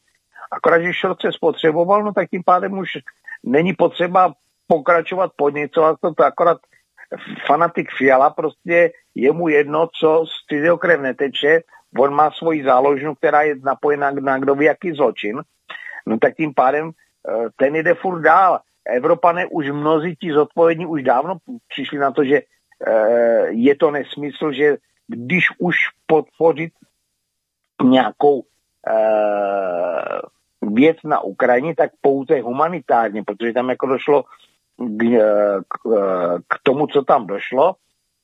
Je ale zvláštní, že všichni chtějí pomáhat a nějak se zapomíná, že, všich, že obrovská spousta těch Ukrajinců je všude možně po Evropě, namísto toho, aby byli v druhé části Ukrajiny, která není zasažena eh, těmito, tím konfliktem, kde je pro ty Ukrajince bezpečno, natolik bezpečno, že když eh, vyhlásil Zelenský, že eh, mohou si lidé přivážet auta na Ukrajinu bez sla a bez daně, no tak prostě byly několika denní fronty na Ukrajinu, aby to stihli, aby si ta auta dovezli na Ukrajinu, ale když by tam bylo opravdu tak divoce, jak oni popisují, no jak přece si tam nemohou dovodit, dovodit a dovést auto, že by jim to tam ten konflikt zničil, rozbil. Ne, oni věřili tomu, že tam je bezpečno natolik, že ta auta tam vydrží. Takže je to taky otázka toho, nakolik je to vlastně fikce všech těch věcí, co se tam děje, že věci jsou za Dněprem, směrem na východ od Dněpru, tam jako je konflikt, ale na západní části, na východ od Dněpru, eh, teda na západ od, konflikt, od Dněpru konflikt není. To znamená, že tam ti Ukrajinci z toho, z té východní části mohli se přesunout na tu západní část a tam v poklidu být. Ovšem taky nechtěně uniklo asi, ale on je, on je vysoce inteligentní, takže spíše chtěně, protože on tomu nerozumí. Známý německy e, vzdělaný Čech Rakušan, v loni nebo předloni, teďka jsem to někdy bych to našel, když byla vzpomínka na e, e, zavraždění těch parašutistů, kteří zabili Heinricha, tak v tom kostele, to je Rostová ulice, v tom kostele pravoslavné, to je evangelického pravoslavné, nevím, jak se které církve. Cyrila metodě. Ano, cyrila metodě, ale teďka nevím, které církve to patří. To není To je pravoslavný kostel. Ano, takže jsem to říkal správně, to první. Takže eh, tam, jako když bylo právě vzpomínka u toho, tak tam prostě se prořekl eh, Rakušan, že vlastně tito nově příchozí Ukrajinci, že mají přednost, jako to, co jsou, a toho vyšlo, že jsou vlastně nacisté, jsou přednostně, tady mají svoje manželky a děti, aby náhodou někdo se nemohl postavit eh, nebo se mstít na tom, že prostě jejich manželé nacisté, že tam někde něco dělají, vyvádějí a podobně. Něco, co je zřejmě asi špatného, když i ten Rakušan potřebuje chránit jejich manželky a děti, namísto to, aby zůstali na Ukrajině v části, která je bezpečná, když už by náhodou museli odejít z části, která je za, na východ od Dněpru, která je opravdu jako nebezpečná pro uh, normální běžný život. Takže to ukazuje, že vlastně i ti politici u nás i v Evropě vědí, o co jde, akorát prostě biznis je biznis. Akorát při tom biznisu umírají nevinní lidé. No. No já myslím, že nejenom biznis, ale že ta nacifikace je docela uh, velká. A zatímco jsme před deseti lety viděli tu a tam něco, eh, tak dneska eh, dneska prostě v parlamentu České republiky neprojde na po dvakrát neprojde zákon, který zakazuje glorifikaci nacistických symbolů a glorifikaci nacismu. Přitom je to jeden ze základních článků našeho zákonodárství, eh, kde se říká, že vlastně e, nacismus se nepodporuje, bla, bla, bla. Je to tam asi spojené pochopitelně s řadou dalších věcí. Ale když se to má prohlasovat v nacizovaném poslanecké sněmovně, tak to 108 je schopná eh, vyblokovat, aby takový to nebyl schválen. Co by jim to ublížilo? Já se ptám, jak, komu by to mohlo ublížit, Karle? Komu by to mohlo ublížit? No, no ubližuje to těm, kteří, eh, kteří zavírají nebo který soudějí kluka za to, že má nášivku Wagnera na bundě a policie asistuje při schromáždění, kde se veřejně Eh, v podstatě eh, tam přítomní eh, se tam zastřešují nacistickýma symbolama a mají je tam veřejně, je tam proklamujou? Já nevím, tak co? No tak ono stačí jenom to, že mnozí ti politici, kteří teďka se zaštičují kde čím možným, tak vystupovali právě se symbol, s nacistickými symboly veřejně. To znamená, že oni by v podstatě tím odhlasováním zákona tohoto typu prostě odhlasovali ano, zvedám ruku a jsem pro, že jsem nacistický zločinec. A to by vlastně to nejde, aby tohle to chtít, aby on tohle to provedl. Nebo nacistický Stačí, přisluhovač. kolaborant. Přisluhovač, podporovatel. Já třeba mám fotku a vyšlo to i veřejně ty fotky, kdy eh, č, vedení eh, českých pirátů, včetně jejich šefa ve sněmovně, myslím tím šefa vnitřního administrativně, tady to je ten nějaký uh, Gajdoš, jak se jmenuje, uh, z Bohumína, tam byl zastupitelem za české piráty, uh, tak ten s nimi propagoval a slavil veřejně zavraždění 300 tisíc běloruských židů. Co ale to, potom tím pádem těch 22 lidí plus ten, tenhle ten jejich šéf 23 a ti jsou stále v politice, ti, co neprošli do sněmovny, tak jsou nějakými náměstky a podobně na, na jednotlivých ministerstvech. Politickými náměstky, tak, protože tam no, to není omezeno. Protože těch, těch politických náměstků není tolik jako těch ostatních náměstků, takže aby ta zase ne, nebylo těch, těch politických náměstků, nebylo dostatečné množství, míst politických náměstků nebylo dostatečné množství na to, aby to bylo nějakým způsobem takhle uh, řešeno a projeveno, uh, takže prostě vy, vy na, dali jim i další místa, než jenom ty politické náměstky. Ona se tady, ona se tady vlastně, Karle, rýsuje taková ta budoucí osa, jo? Protože když se koukneme na hlasování, které vyvolala Ruská federace, eh, de facto také o zákazu glorifikace nacismu a jeho podpoře v OSN, kde Ruská federace předsedá, že jo, eh, tak zase se ukázaly země kolektivního západu jako ty, které hlasovali buď proti, anebo se zdrželi. A to je jednoznačný signál o tom, že ta nacizace a ta fašizace a, a, a to náckovství, že je tady zpátky. Takže e, to je tak čitelný, to je tak zřejmý, to je tak evidentní, jo, že už se o tom cvrlikají i vrabci na střeše. Já tady mám, já tady mám um, takový stream, ale má 20 minut, já ho nechci pouštět. Je to takový rozbor toho, jak informují česká média o věcech, které se staly úplně jinak, anebo které se neudály vůbec. Je to postavené na platformě toho, že Hákský soud, ač víme, jak je cinklej, ač víme, jak je e, prot, protchnutej eh, vydíranýma soudcema a víme, jak je pro americké a pro kolektivně západní, tak eh, vynesl rozsudek ve smyslu tom, že Ruská federace není, není teroristickou zemí a není agresorem staženo eh, k Lugaňsku a do Doněcku. Jo.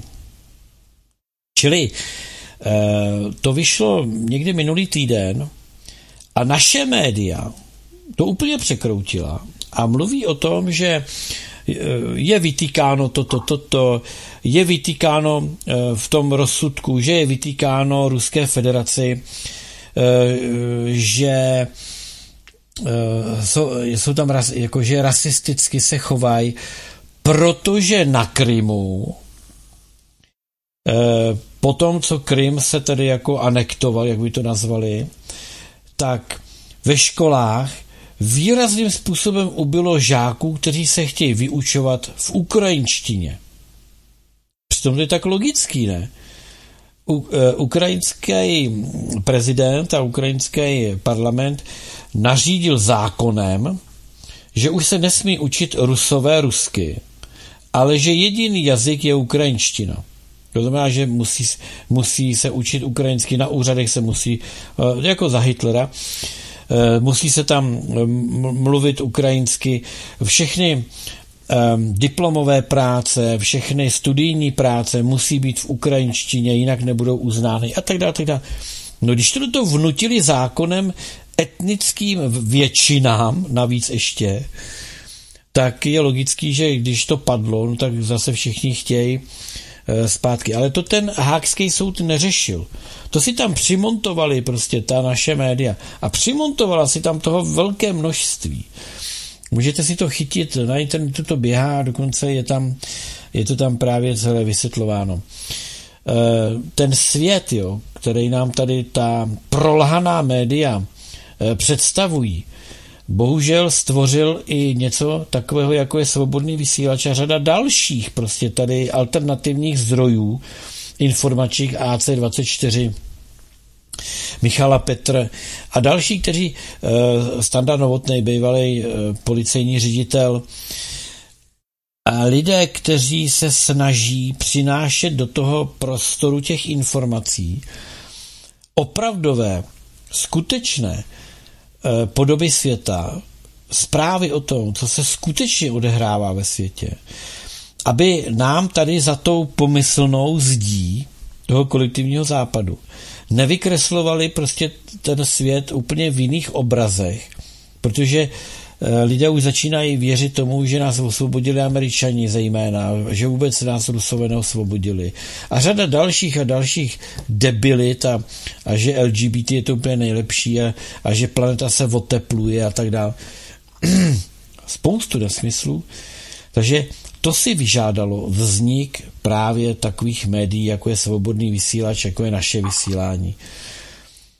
Um, je to udržitelné, Karle, v, i za, za podmínek, kdy oni brutálně cenzurují, eh, vedou politické procesy vůči lidem, kteří v těchto médiích vystupují, je to udržitelné, nebo si myslíš, čím hůř, tím líp? Jak se říká vol zachartistů? Eh, já nevím, ono totiž zatím si drží eh, nějak tu štangli v těchto těch eh, špinavostech, nesmyslech a respektive tím pádem spolupodílnictví na všech těchto zločinech, protože stačí si připomenout, že stále se neobjevují závěry amerických soudů o tom, že všechno kolem covidu, včetně těch léků, byly obrovské podvody a jenom obrovský kšeft.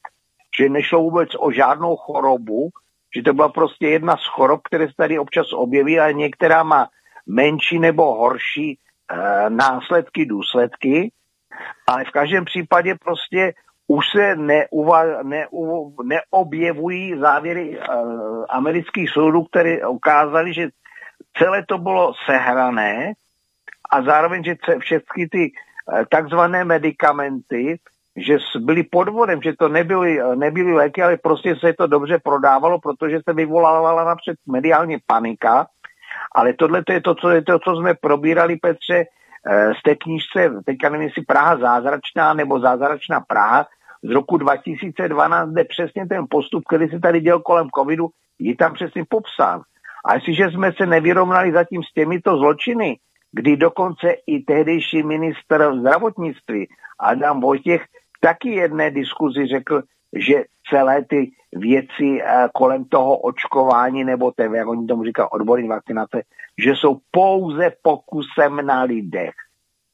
Tohle to jako tam teďka už se to objevuje v sestřích z tohoto povídání, když tak já ti to přepošlu pro pří, případné příští užití, ale v každém případě prostě, jestliže jsme se nevyrovnali s covidem, no tak teďka je těžka, uvidíme, jak se budou ti novináři, kteří tady uh, povídali různé šílenosti o uh, Ukrajině, tak jak se budou vyrovnávat s Ukrajinou, respektive to budou vlastně nepřátelé míru a lidského života, protože oni podporovali svými nesmysly to, aby prostě někdo podporoval tady tyhle ty zločiny vůči lidem, že byli za nějakým cílem vražení. A že to bylo plánované, to e, celý ten e, konflikt na Ukrajině ze strany Ukrajiny, to dokládá, že jsme uzavřeli s nimi 14 dnů před započetím konfliktu, jsme uzavřeli s nima smlouvu, o pomoci, zdravotní pomoci, o léčení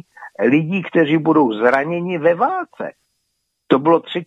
února 2022, takže tři týdny, nebo teda tři týdny, dva týdny před započetím konfliktu. Jak to, že potřebovali uzavřít smlouvu s Českou republikou o zdravotní výpomoci, e, ošetřování lidí zraněných ve válce. Jaká válka, když tam nic nebylo? A pak se najednou bylo, že Putin nenapadl.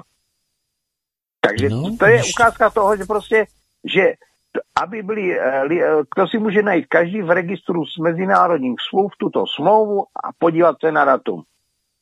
Jaké datum a co se v té smlouvě uzavírá. A je to z poslední smlouva s Ukrajinou, co tam je uvedena. Já jsem to objevil jenom díky tomu, My jsme že se jsem o hledal ty tu smlouvy smlouvu. bavili, Karle, my jsme ji tady Ano, probírali ano, ano, přece. přesně tak. Ano, probírali, no a tak připomenu ti našim posluchačům, kteří to třeba tehdy Přesně. neslyšeli, aby si to najít našli, že už 3. února my jsme uzavřeli smlouvu o válce s Ukrajinou. Takže 14 dnů předtím, než tím Putin začal. A už předtím jsme je vyzbrojovali, jo, pozor. Ano, tři A ty, už týden předtím jsme tady sněmovně je- hlásali, už předtím jsme tady věděli, že Rusové nám vyhodili vrbědice do vzduchu a bla, bla, bla. No, já na tebe navážu, jo, s tím, eh, s tím vyšetřováním. Ehm, Právnička a bývalá zástupkyně Slovenska před Evropským soudom pre lidská práva Pirošíková na zasadnutí ľudskoprávneho výboru pripomenula poslancom klamanie ľudí počas covidizmu. Aj to, ako právnici od roku 2021 upozorňujú na surové porušovanie práv občanov Slovenskej republiky, ktorými sa po stiažnostiach vážne zaoberá SLP. Zároveň kritizovala, že páchateľom trestnej činnosti na NAKA sa dáva status chránených oznamovateľov. Vďa- Vláda Roberta Fica splnomocnila právničku a bývalú zástupkyňu Slovenskej republiky pred Európskym súdom pre ľudská práva Mariku, Maricu Pirošíkovú, aby európskym inštitúciám v Bruseli vysvetlila kroky vlády v oblasti právneho štátu a reformy trestného práva. Pirošíková na zasadnutí výboru Národní rady Slovenské republiky pre ľudská práva a národnostné menšiny dňa 31. januára 2024 informovala o porušovaniach ľudských práv občanov Slovenskej republiky, ktorými sa Európsky súd už vážnym spôsobom zaoberá. Súčasná opozícia demonstratívne ignoruje fakty masívneho porušovania ľudských a občanských práv občanov v minulom volebnom období. Rozhodnutia Európskeho súdu pre ľudské práva dávajú za pravdu tým, ktorí odhalovali šokujúce podrobnosti štátnej vole. Násilie používané proti predstaviteľom opozície a iným nepohodlným osobám v rokoch 2020 až 2023 a nadužívanie násilných prostriedkov musí byť vyriešené prostriedkami trestného práva a nie zametané pod koberec. Opozícia obhajuje porušovanie práv vybranými spriateľnými osobami a tým pomáha predlžovať deštrukciu právneho štátu, čím ide proti záujmom celej spoločnosti. Uviedol štátny tajomník Ministerstva spravodlivosti Slovenskej republiky magister Pavol Gašpar v komentári k videu zo zasadnutia ľudskoprávneho výboru Národnej rady Slovenskej republiky. A to video zverejnil. Já ho pouštět nebudu, můžete si ho tam najít a pustit. Je to na je to na infovojna.bz takže si to můžete tam najít a já ještě budu číst dál.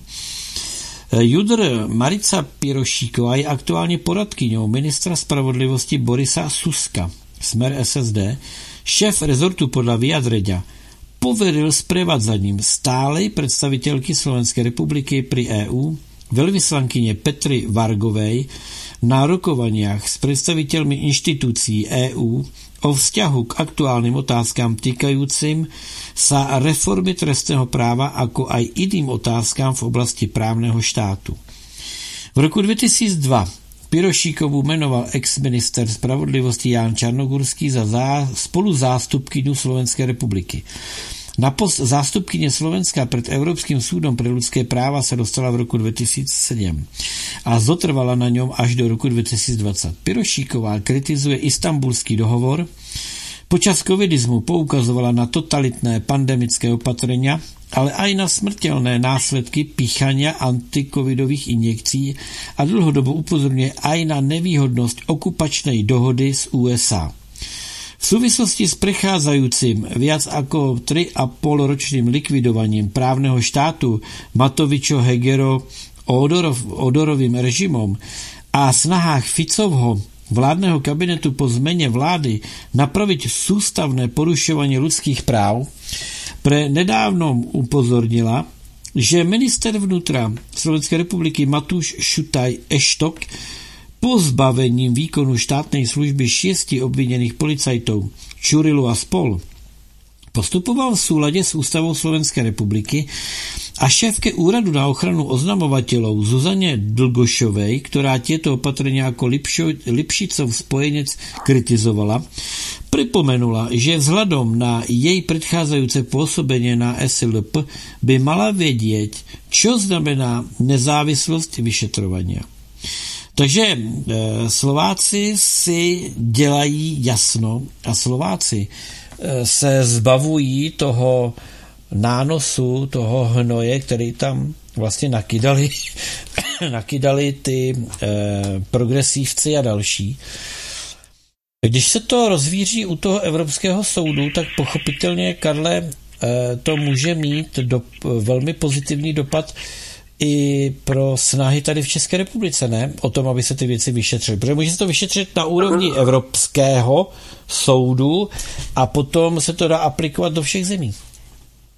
No, relativně ano, protože totiž tam je ještě to, že Uh, nejde jenom o tu aplikaci do jiných zemí. V podstatě ty závěry, které mohou na Slovensku se objevit, respektive i v tom Maďarsku se objevily, tak mohou být šiřitelné dál jako mezi lidma. Tam není na tom, že by si to aplikoval prostě, jestliže eh, maďarské nebo slovenské soudy zjistili nějaké skutečnosti o nějakých zločinech, takže automaticky je na místě, respektive paragraf 8 odstavit na poslední e, věta e, o takzvané oznamovací povinnosti v trestním řádu, tak tam je jednoznačně, eh, není řečeno, odkud se to mají tyto orgány státní dozvědět, zjistit to, mohou třeba zjistit z médií, že něco takového se to dělo, takže oni by měli zahájit četření, zdali tyto zločiny se nedějí i u nás.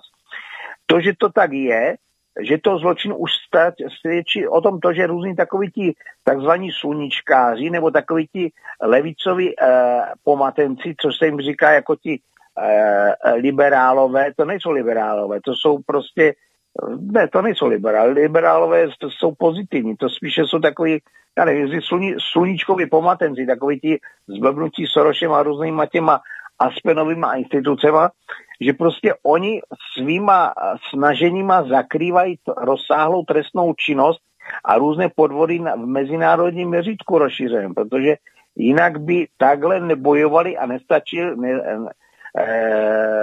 nebojovali proti změnám a ozývání se, ale bojovali by za nápravu, protože už jenom třeba na tom Slovensku, že tam měli speciální prokuraturu. To znamená, že někdo je podřadný a tak má obyčejnou prokuraturu, někdo je lepší, tak má nějakou přednostní prokuraturu. Podle mě prostě trestní právo jako takové platí pro všechny stejné a ne, že někdo je vyšetřovaný jenom těmi speciálními, ostatní prostě, že ne. To je prostě totální nesmysl. Což taky potom dokázalo podle toho, co tam je taky na, na internetu, spoustu rozsudků ústavního soudu a nejvyššího soudu Slovenska, že, že ta prokuratora se dopouštěla různých zločinů a teroru a porušování lidských práv. Takže k čemu udržovat, proč oni potřebují, jako tady tihleti pouliční křiklouni, udržovat nějakou instituci placenou státem, k tomu, aby prostě porušovala lidská práva a lidský práv a svobod.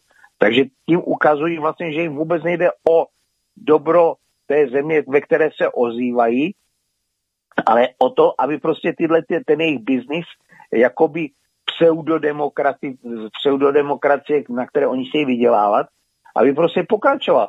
Teďka se třeba málo ví o tom, jak Orbán, že souhlasil s těmi 50 miliardami, pro tu Ukrajinu, se to teďka schvalovalo a že oni tvrdili, jako zlomili nebo nezlomili, on naopak uspěl s tím, že to, co dříve požadoval, jsme se tady o tom nedávno bavili, že on požadoval, aby byla kontrola všech těch peněz, co tam jdou. A tady těch 50 miliard je rozloženo na několik let, myslím, že na čtyři roky. A to ještě navíc je rozděleno na čtvrtletí. Takže když si vezmeme čtyři roky, čtyři čtvrtletí, to je 16 čtvrtletí, podělíme eh, tím pádem těch 16 je 50 miliard, takže děleno 16 to jsou 3 miliardy na čtvrtletí, takže to je dostatečný prostor na to, aby se zkontrolovalo, že to jde opravdu tam, kam je potřeba na humanitární účely a ne na to, aby se zakupovali to zbraně. Tohle to třeba probíral e, Michal Svatoš právě v tom, v tom protiproudu, v tom povídání s, s panem, s Petrem Hajkem. Takže prostě tyhle ty věci postupně, přes tady tyhle ty prvky postupně vylezou ven a jestliže se někdo konečně dá tu práci, to, co my, my třeba tady už probírali v souvislosti s penězma na podporu některých těch činností na, pro Bělorusko, kdy se dokonce proti Bělorusku na našem území cvičili oficiálně teroristé, takzvaný běloruský odboj, jak my můžeme cvičit na našem území uh, útočné teroristy proti cizímu režimu. Můžeme se ozvat jako stát proti tomu, co se tam děje nebo neděje, co se nelíbí, nelíbí, ale je to ta, je zločin, jestliže na našem území, a to dokonce probíralo o OSN, že na našem území se cvičí cizí teroristé k zásahu proti zemí svrchovaného státu, který je řádným členem OSN, nejenom teďka v případě toho Běloruska, ale v případě Běloruska a Ukrajiny e, tyto dvě země byly i v době Sovětského svazu samostatnými delegáty nebo samostatné delegatory v OSN měli tyto země zvlášť vedle Sovětského svazu.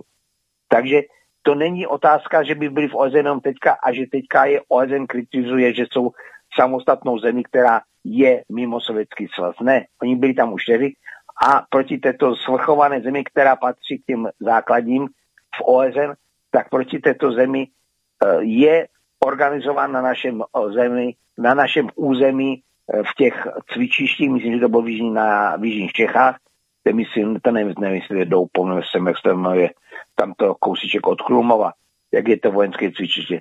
Takže tam se cvičili běloruští teroristé. A kdy se tady tohleto objeví veřejně? Ono se to zatím naznačilo, že to jsou lidi odporující e, i naše média, lidi odporující tamnějšímu prezidentovi, ale mohou být podporováni, dejme tomu, v demokratických volbách a ne ve výcviku střelby a podobně. To už není politická podpora, to je podpora teroru. Takže takhle, když se to probere v jednotlivých zemích, no tak potom už jako časem vyplave i to, že to, co se děje u nás, že to může, jak se stal z toho Slovenska nebo Maďarska, přetáhnout se i sem. Všeobecně jsem e, díky těm různým Eh, nezávislým mediálním vstupům a výstupům eh, se to dá probírat, nebo lidé jsou o tom informováni, ale občan si platí povinně ze svých daní mainstream, to má českou televizi, český rozhlas nebo českou tiskovou agenturu a ti nedávají věci, které dávají jiní. Takže v podstatě neplní svoji veřejnoprávní úlohu. Já tady mám ještě trošku se vrátím eh, v čase eh, k tomu, když jsme se tady bavili, že se tady, jako, jsou tady velké snahy o jakési vygumování, vygumování eh, důležitých údajů, které se váží k druhé světové válce. Jo. Souvisí to s tím, jak mainstream překrucuje všechno, teď jsme se o tom tady bavili. Mám tady grafy, které vypovídají o obětích druhé světové války.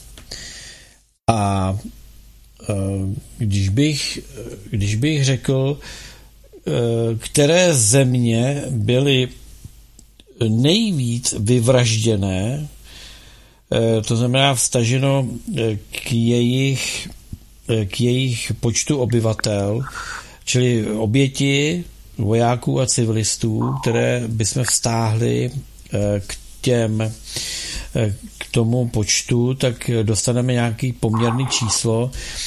Tak ale který myslíš národ, eh, že to odskákal nejvíc, kde bylo vyvražděno nejvíc poměrné části obyvatelstva? Vůbec netuším, protože normální běžný zaslepený člověk by řekl, že Sovětský svaz. Ale v případě Sovětského svazu existuje velice krásný filmový dokument, který lze pouze na YouTube najít, jinde zmizel. Jmenuje se Sovět a porovnává tam zločiny nacismu a zločiny e, komunismu. A doporučuji tento film Zeno, protože totiž eh, je obrovská spousta pamětníků, nebo už bohužel umírají, kteří zažili různé zločiny za druhé světové války, ať u nás nebo i v zahraničí. A tím pádem viděli, kolik těch lidí třeba buď to bylo zastřeleno, protože někdo se tamhle ožral, jako třeba na Jižní Moravě se vojáci ožrali a prostě šli opilí ze, ze, sklep, ze sklípku vinného. A samozřejmě, že tam je někdo zkusil eh, kulometem celou obrovskou skupinu, eh, takže těžko lze říct, jestli to byly opravdu oběti války, anebo oběti důsledku opilosti. No, já nechci... Ale vedle toho se no. popír ještě stále ještě není dořešeno, kteří všechny zločiny byly kým spáchány za druhé světové války mimo uh, boj vojáků, vojáka proti vojákovi, kdy to bylo prostě zasaženo buď to obyvatelstvo, no nebo mám... nepohodlní lidé, anebo taky třeba nepohodlní lidé cizí mocnosti, jako třeba byli uh, uh, vyvraždění polské inteligence v Katyni. Takže takovýhle případů je obrovská spousta, takže ty statistiky nelze říct, koho která statistika zahrnuje Ale ty a oběti existují, Karle. Tady to není o tom, kdo koho zavraždil. Tady já mám graf, eh, který mluví právě o tom, o těch padlých, ať civilistech nebo vojácích, rozumíš? Teď to není o tom, kdo a to, to udělal. Že, kdo, kdo to udělal, ani za jakých okolností. Pouze to bylo v té době a není řečeno, že to bylo důsledkem No jasně, ale bavíme tady, jsou oběti v době druhé světové války, tak jo. E, ku podivu Poláci, kteří zradili v podstatě nás a otevřeli do značné míry Hitlerovi eh, zásobování ve všem, co potřeboval a co mu chybělo a co mu zabezpečilo zdvojnásobení jeho vojenského potenciálu tím, že garantovali, že nedovolej, aby Sovětský svaz pomohl Československu, tak odmávli Mnichov, tak nejvíc bylo vyvražděno eh, polských obyvatel ve vztahu tedy oběti versus počet obyvatel toho daného národa. Nejvíc to odskákali Poláci. Eh, pochopitelně druhý byl, druhý byl v tomto poměru, jakoby ne v nominálu, ale v poměru k obyvatelstvu, tak nejvíc Litva na druhém místě. Potom pochopitelně Sovětský svaz. Jako třetí tady figuruje Lotyšsko, Německo, pochopitelně, následuje, a potom Jugoslávie, Maďarsko, Indonésie. Ehm, například, kdybychom se zaobírali oběťmi ehm, Spojeného království, čili anglosaských obětí, tak světe div se, ale v podstatě minimální eh, civilní obyvatelstvo vůbec a nevím teda, jestli jsou za ty oběti považováni třeba i padlí piloti, kteří lítali, byli to Češi a lítali eh, třeba u RAF, nevím, jak to počítali, ale ty z toho vyšly úplně, úplně, úplně báječně. Jo. Takže pohled na tato čísla o něčem také vypovídá, jo? kam to vlastně bylo nasměrovaný. E, v nominálních číslech pochopitelně co do vojáků a obyvatelstva, tak je to Sovětský svaz. Ten přinesl tu, e, tu početní největší oběť. A e, jednu z nejmenších obětí co do toho počtu třeba bylo Lotyšsko. Ale já to říkám proto, že třeba Lotyšsko je teďko strašně jakoby prozápadní a vlastně podporuje, podporuje růst nacismu. Jo. Jako kdyby se nepoučili z toho všeho. Litva. To je taky další stát bývalého sovětského bloku, který extrémně podporuje Ukrajinu a, a všechny ty věci. Čili e, nepoučení se. Zatímco bych řekl, že Maďaři se docela poučili a, a Němci tam s velkým otazníkem. Takže jenom takový zajímavý náhled jakoby do čísel, eh, který různě vypovídá o tom, kdo umíral, za čí zájmy a proč. A vrátím se k tomu, co je na Slovensku. Víme, že na Slovensku jsou placené obrovské, obrovské protesty, kde lidi protestují proti tomu, co dělá vláda Roberta Fica. Nicméně podle agentury Focus, a to není nějaká, nějaká proficovská agentura, podle agentury Focus by koalice Smer, Hlas a SNS v januári získala 89 mandátů v parlamentě, teda takmer ústavnou většinu. Takže po dvou mesiacoch politiky totálnej deštrukcie dostala opozícia od lidí krásné vysvědčení. To si myslím, že mm, je dost podobný vývoj jako v Maďarsku, kde ta pro národní politika Viktora Orbána eh, přinesla pochopitelně eh, jeho straně a vlastně té koalici, tak přinesla eh, ústavní, ústavní většinu ve volbách. A kdyby byly volby, myslím si třeba za rok na Slovensku, tak bych si dovolil, nebo troufnu bych si říct a spekulovat o tom, že tato koalice lidí, kteří každý den pracují na tom, aby eh, na Slovensku se udělal pořádek, aby Slovensko prosperovalo, tak si myslím, že by jim to taky vyneslo tu ústavní většinu. Je vidět, Karle, že pro národní politiku umí aspoň v Maďarsku a na Slovensku lidé ocenit. Ano, to krásným důkazem toho je, že uh, Viktor Orbán suverénně zvítězil už mnohokrát v několika těch volbách za sebou. Protože to, co tam dříve ti socialisté dělali a přiznali, že to byly obrovské podvody v tom, co vlastně říkali a oznamovali lidem, takže vyhrál Orbán a díky tomu, co on tam dělá, že nedělá pro, že by si nějak fialově hrabal do, kap, do vlastních kapes, ale prostě, že to dělá pro své lidi, pro, pro své spoluobčany, no tak pro toho ti spoluobčané rok co rok čím více se na něho útočí z našich médií českých, tak o to tím více uh, poslanci, uh, má teda více poslanců a větší sílu po volbách, což mu dává vlastně mandát, aby prostě postupoval tak, jak postupuje, naprosto, že to naprosto v pořádku. Je to, je to kladné vysvědčení, zatímco naše vláda ztrácí každým dnem prostě a o to je tvrdší a víc proti obyvatelstvu přijímá různých opatření, eh, tak je vidět, že eh, není to, není to tak, jak křičí ta rádoby eh, opozice na těch náměstích, kde to platí asi Soros nebo nějaké ty takovéto zvláštní organizace to agitují, tak to, co tam oni vykřikují, že asi se netýká většiny Slováků a je to pochopitelně nějaká placená klaka, Eh, která mm, asi brzy chcípne, já bych řekl, ale, ale nepodceňoval bych je, jsou všeho schopní. Eh, pojďme... Tak tihle ti idealisti si vždycky dělají dostatek nástupců, si vytváří. No jasně. Eh, pojďme, pojďme si poslechnout ve velmi krátkém vstupu 13-letého žáka, který se vyjádřil velice zajímavě k výrokům našeho pana motorkáře prezidenta.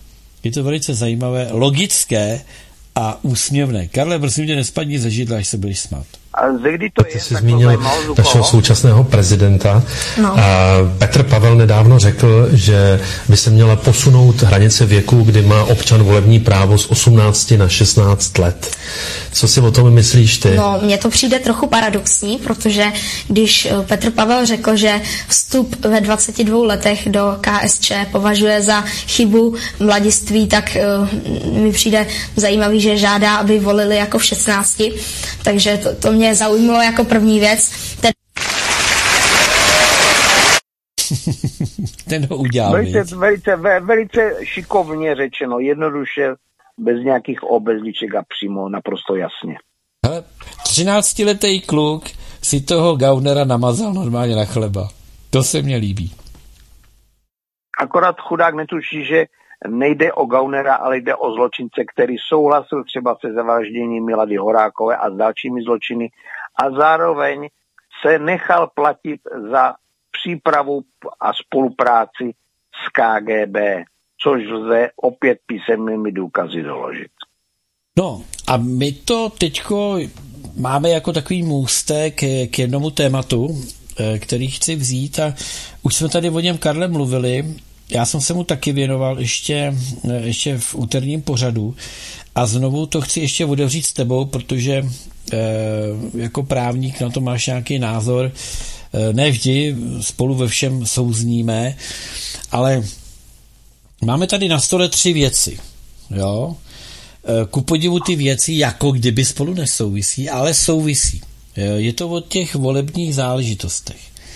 Ukazuje se, že za A. Byli jsme jako Česká republika ku podivu zažalovaný, že nechceme umožnit lidem, kteří se cítí být Čechy, nechceme jim umožnit eh, jakoby jejich, jejich účast na volebním procesu. Takhle bych to nějak asi řekl jednoduše. Takže jsme zažalovaní. K tomu se tady prosazuje korespondenční volba, aby prý lidé, kteří to mají daleko na ambasádu, tak aby to měli jednodušší při tom eh, volení a čili jaksi definování eh, budoucnosti České republiky v mnoha oblastech. A do toho tady máme na stole ku podivu jakýsi, jakousi změnu přijímání nebo dosažení občanství nebo získání občanství, kdy stačí, aby se rozpomněl třeba nějaký sudeťák, že jeho dědeček eh, byl sudeťák a že on se cítí být Čechem, napíše prohlášení, že se cítí být Čechem a získá občanství pomlčka volební právo. Eh, bylo vypočteno, že kdyby se opravdu zapomnělo na bílý koně. Jo? A kdyby opravdu se jenom pracovalo e, s potenciálem, který bude legislativně čistý, to znamená, že bude odpovídat té kategorizaci nebo tomu předpisu, na základě kterého by se nemuselo používat nějakých intrik, úskoků a falší e, při e, jaksi zabezpečení dostatečného množství hlasů ze zahraničí pro určitou partaj korespondenčním hlasováním, tak když toto jako se oprostíme a bavili bychom se jenom o jakémsi eh, potenciálu možných voličů, kteří nežijí na území České republiky, žijí někde jinde a tito pochopitelně se cítí býti eh, těmi Čechos, Čechy, jo? A to může být třeba i pan Poselt, tudíž pokud by dostal občanství, může kandidovat. Tak je to potenciál třech a půl milionu hlasů. To by znamenalo, že při dostatečném využití této kapacity by bylo úplně jedno, jak by volili občané České republiky, protože pokud se rozeberou jakoby potenciály pro jednotlivé eh, typy stran, když takhle řeknu, eh, které tady jsou, tak by tato korespondenční množina dokázala prohlasovat klidně poselta, který by nám tady mohl dělat předsedu vlády. To, si, to je hrozivé, to je děsivé, co Karle? No, ty tam počítáš u poselta eh, nějakých těch, eh, kolik to říkal, 3,5 milionu. Eh, Nejenom u poselta, promiň, to, to se bavíme... No ne, připo... Jo, jako no, o celkový to... množině. To je, to je z té analýzy Michala a Petra, jo? Pracuju s těma číslama. Ano, ale on tam nemá všechna čísla. Tam jsou, tam jsou totiž, on to jak to počítal, tak tam mu dvě generace se proskočily, že jedna, dvě generace jsou tam dvakrát. Protože já, se, já nevím, jestli se, ale myslím, že to by jsem to taky posílal. Já jsem to počítal v případě, když se použijí, protože tam jsou z hlediska těch generací, které se tam mají, e, připadají v tom zákoně v úvahu, tak e, tam jsem spočítal, že v případě, kdyby se počítali takzvaní českoslovenští legionáři, kterých bylo celkem 140 tisíc, z toho 60 tisíc bylo na území tehdejšího Ruska, které se potom přišlo do Sovětského svazu, tak jsem spočítal, že z tohohle toho Ruska ne, tehdejší následně Sovětského svazu a nyní zase Ruska, že by mohlo volit 59 milionů voličů. 59 milionů. Což je zhruba desetkrát tolik, co chodí běžně k volbám, protože máme 8 milionů voličů, to znamená, když máme sice 10 milionů obyvatel, ale z toho ti, ty 2 miliony jsou děti a mládež do 18 let, kteří nemají volební právo, ale na druhé straně eh, KGB, dřívější, nyní je to FSB, může velice klidně zjistit, kteří ti ruští občané mají tyhle ty předky v, už v těch legionářích, kteří tam byli v roce eh, od roku eh, 1914 až po rok 1920.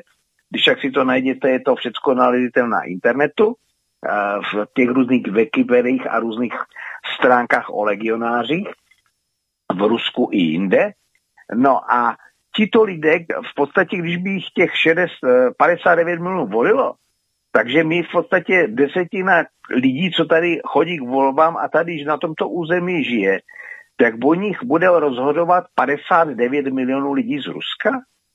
V podstatě v Americe určitě asi nebude tolik lidí z mezilegiona, jako je, jsou uh, mezilegionáři.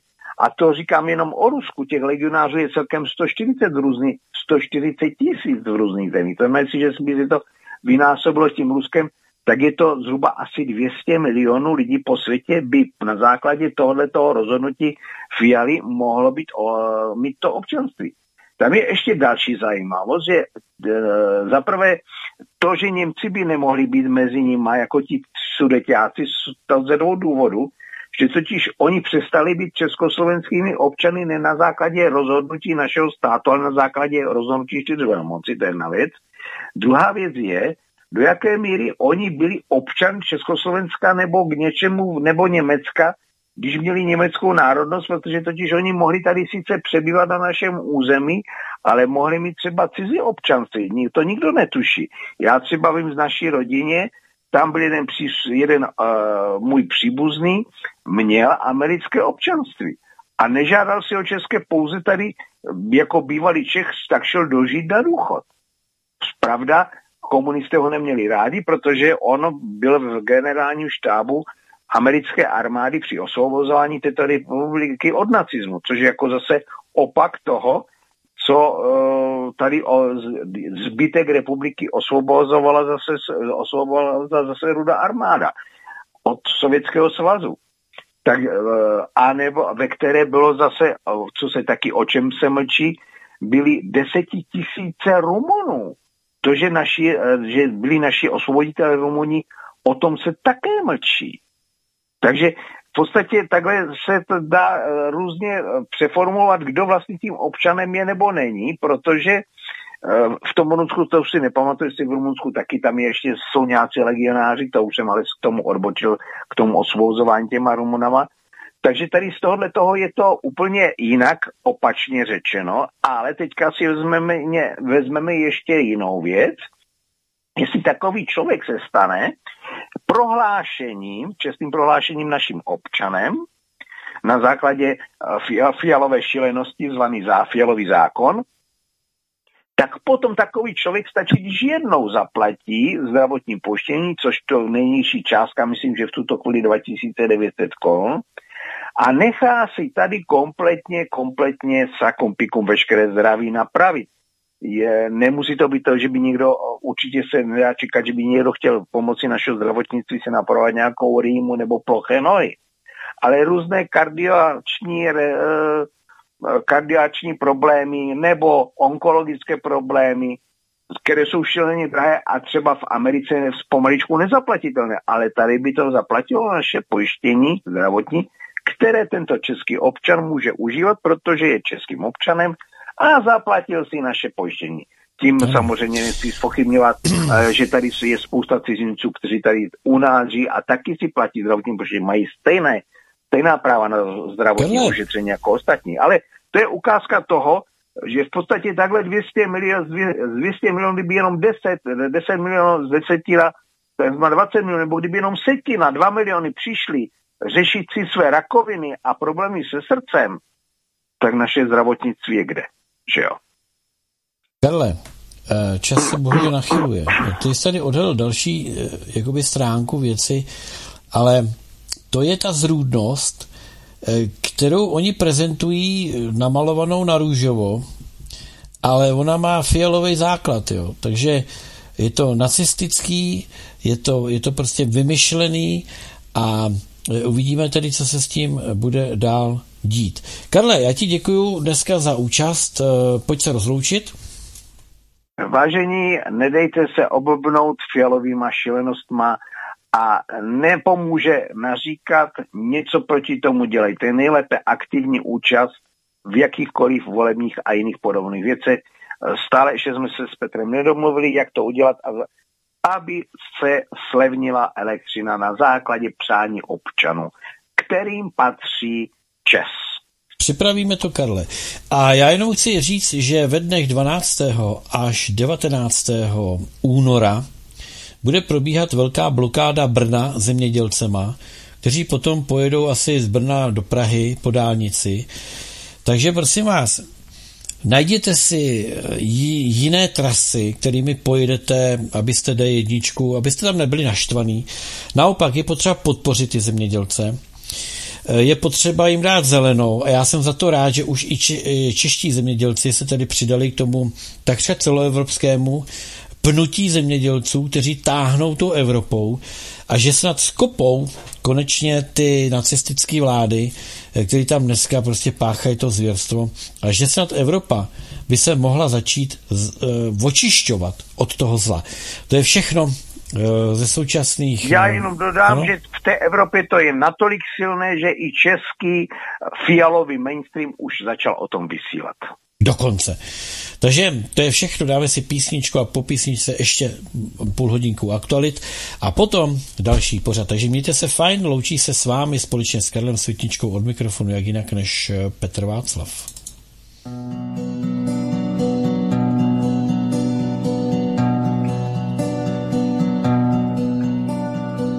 Jednou se člověk ráno zbudí a ví, že už je všechno za ním. Tatínka s mámou vzal si pán Bůh, oba nahoře spí. Kytara zazní, jen když spadne ti na zem a klíče od chaty si vzdál, nějak se to sešlo. Je to tak dávno, je to tak dávno. paseka plná tichých hlasů a strun a v mechu na kolíkách dům. Kdo ví, jak voní z jedle dříví, tak tady voněl svět. A chlapi táhli těžké stromy strádí, aby mohl večer leň plát, tak jsem to tu miloval, miloval, měl rád. Pak jsem podešel stranou do tmy a tiše ke stromu si se a viděl, jak se lidi snad modlej, jenom trochu jinak. Jak voněl vzduch krásnou člověčinou, písničky zavíraly kruh, tak jsem je miloval. Rivolovky, kopně do té bedny a pak nás prodali a zas a dneska prodávají znovu. Už se jim ani páteř neohýbá, možná zvykli jsme si my. Ale kde si hluboko tam v lesích ještě hoří, má bělo uhlík lidem od nás. Je to tak dávno, babi, je to tak dávno, je to tak dávno. Jednou se člověk ráno zbudí a ví, že už je všechno za ním.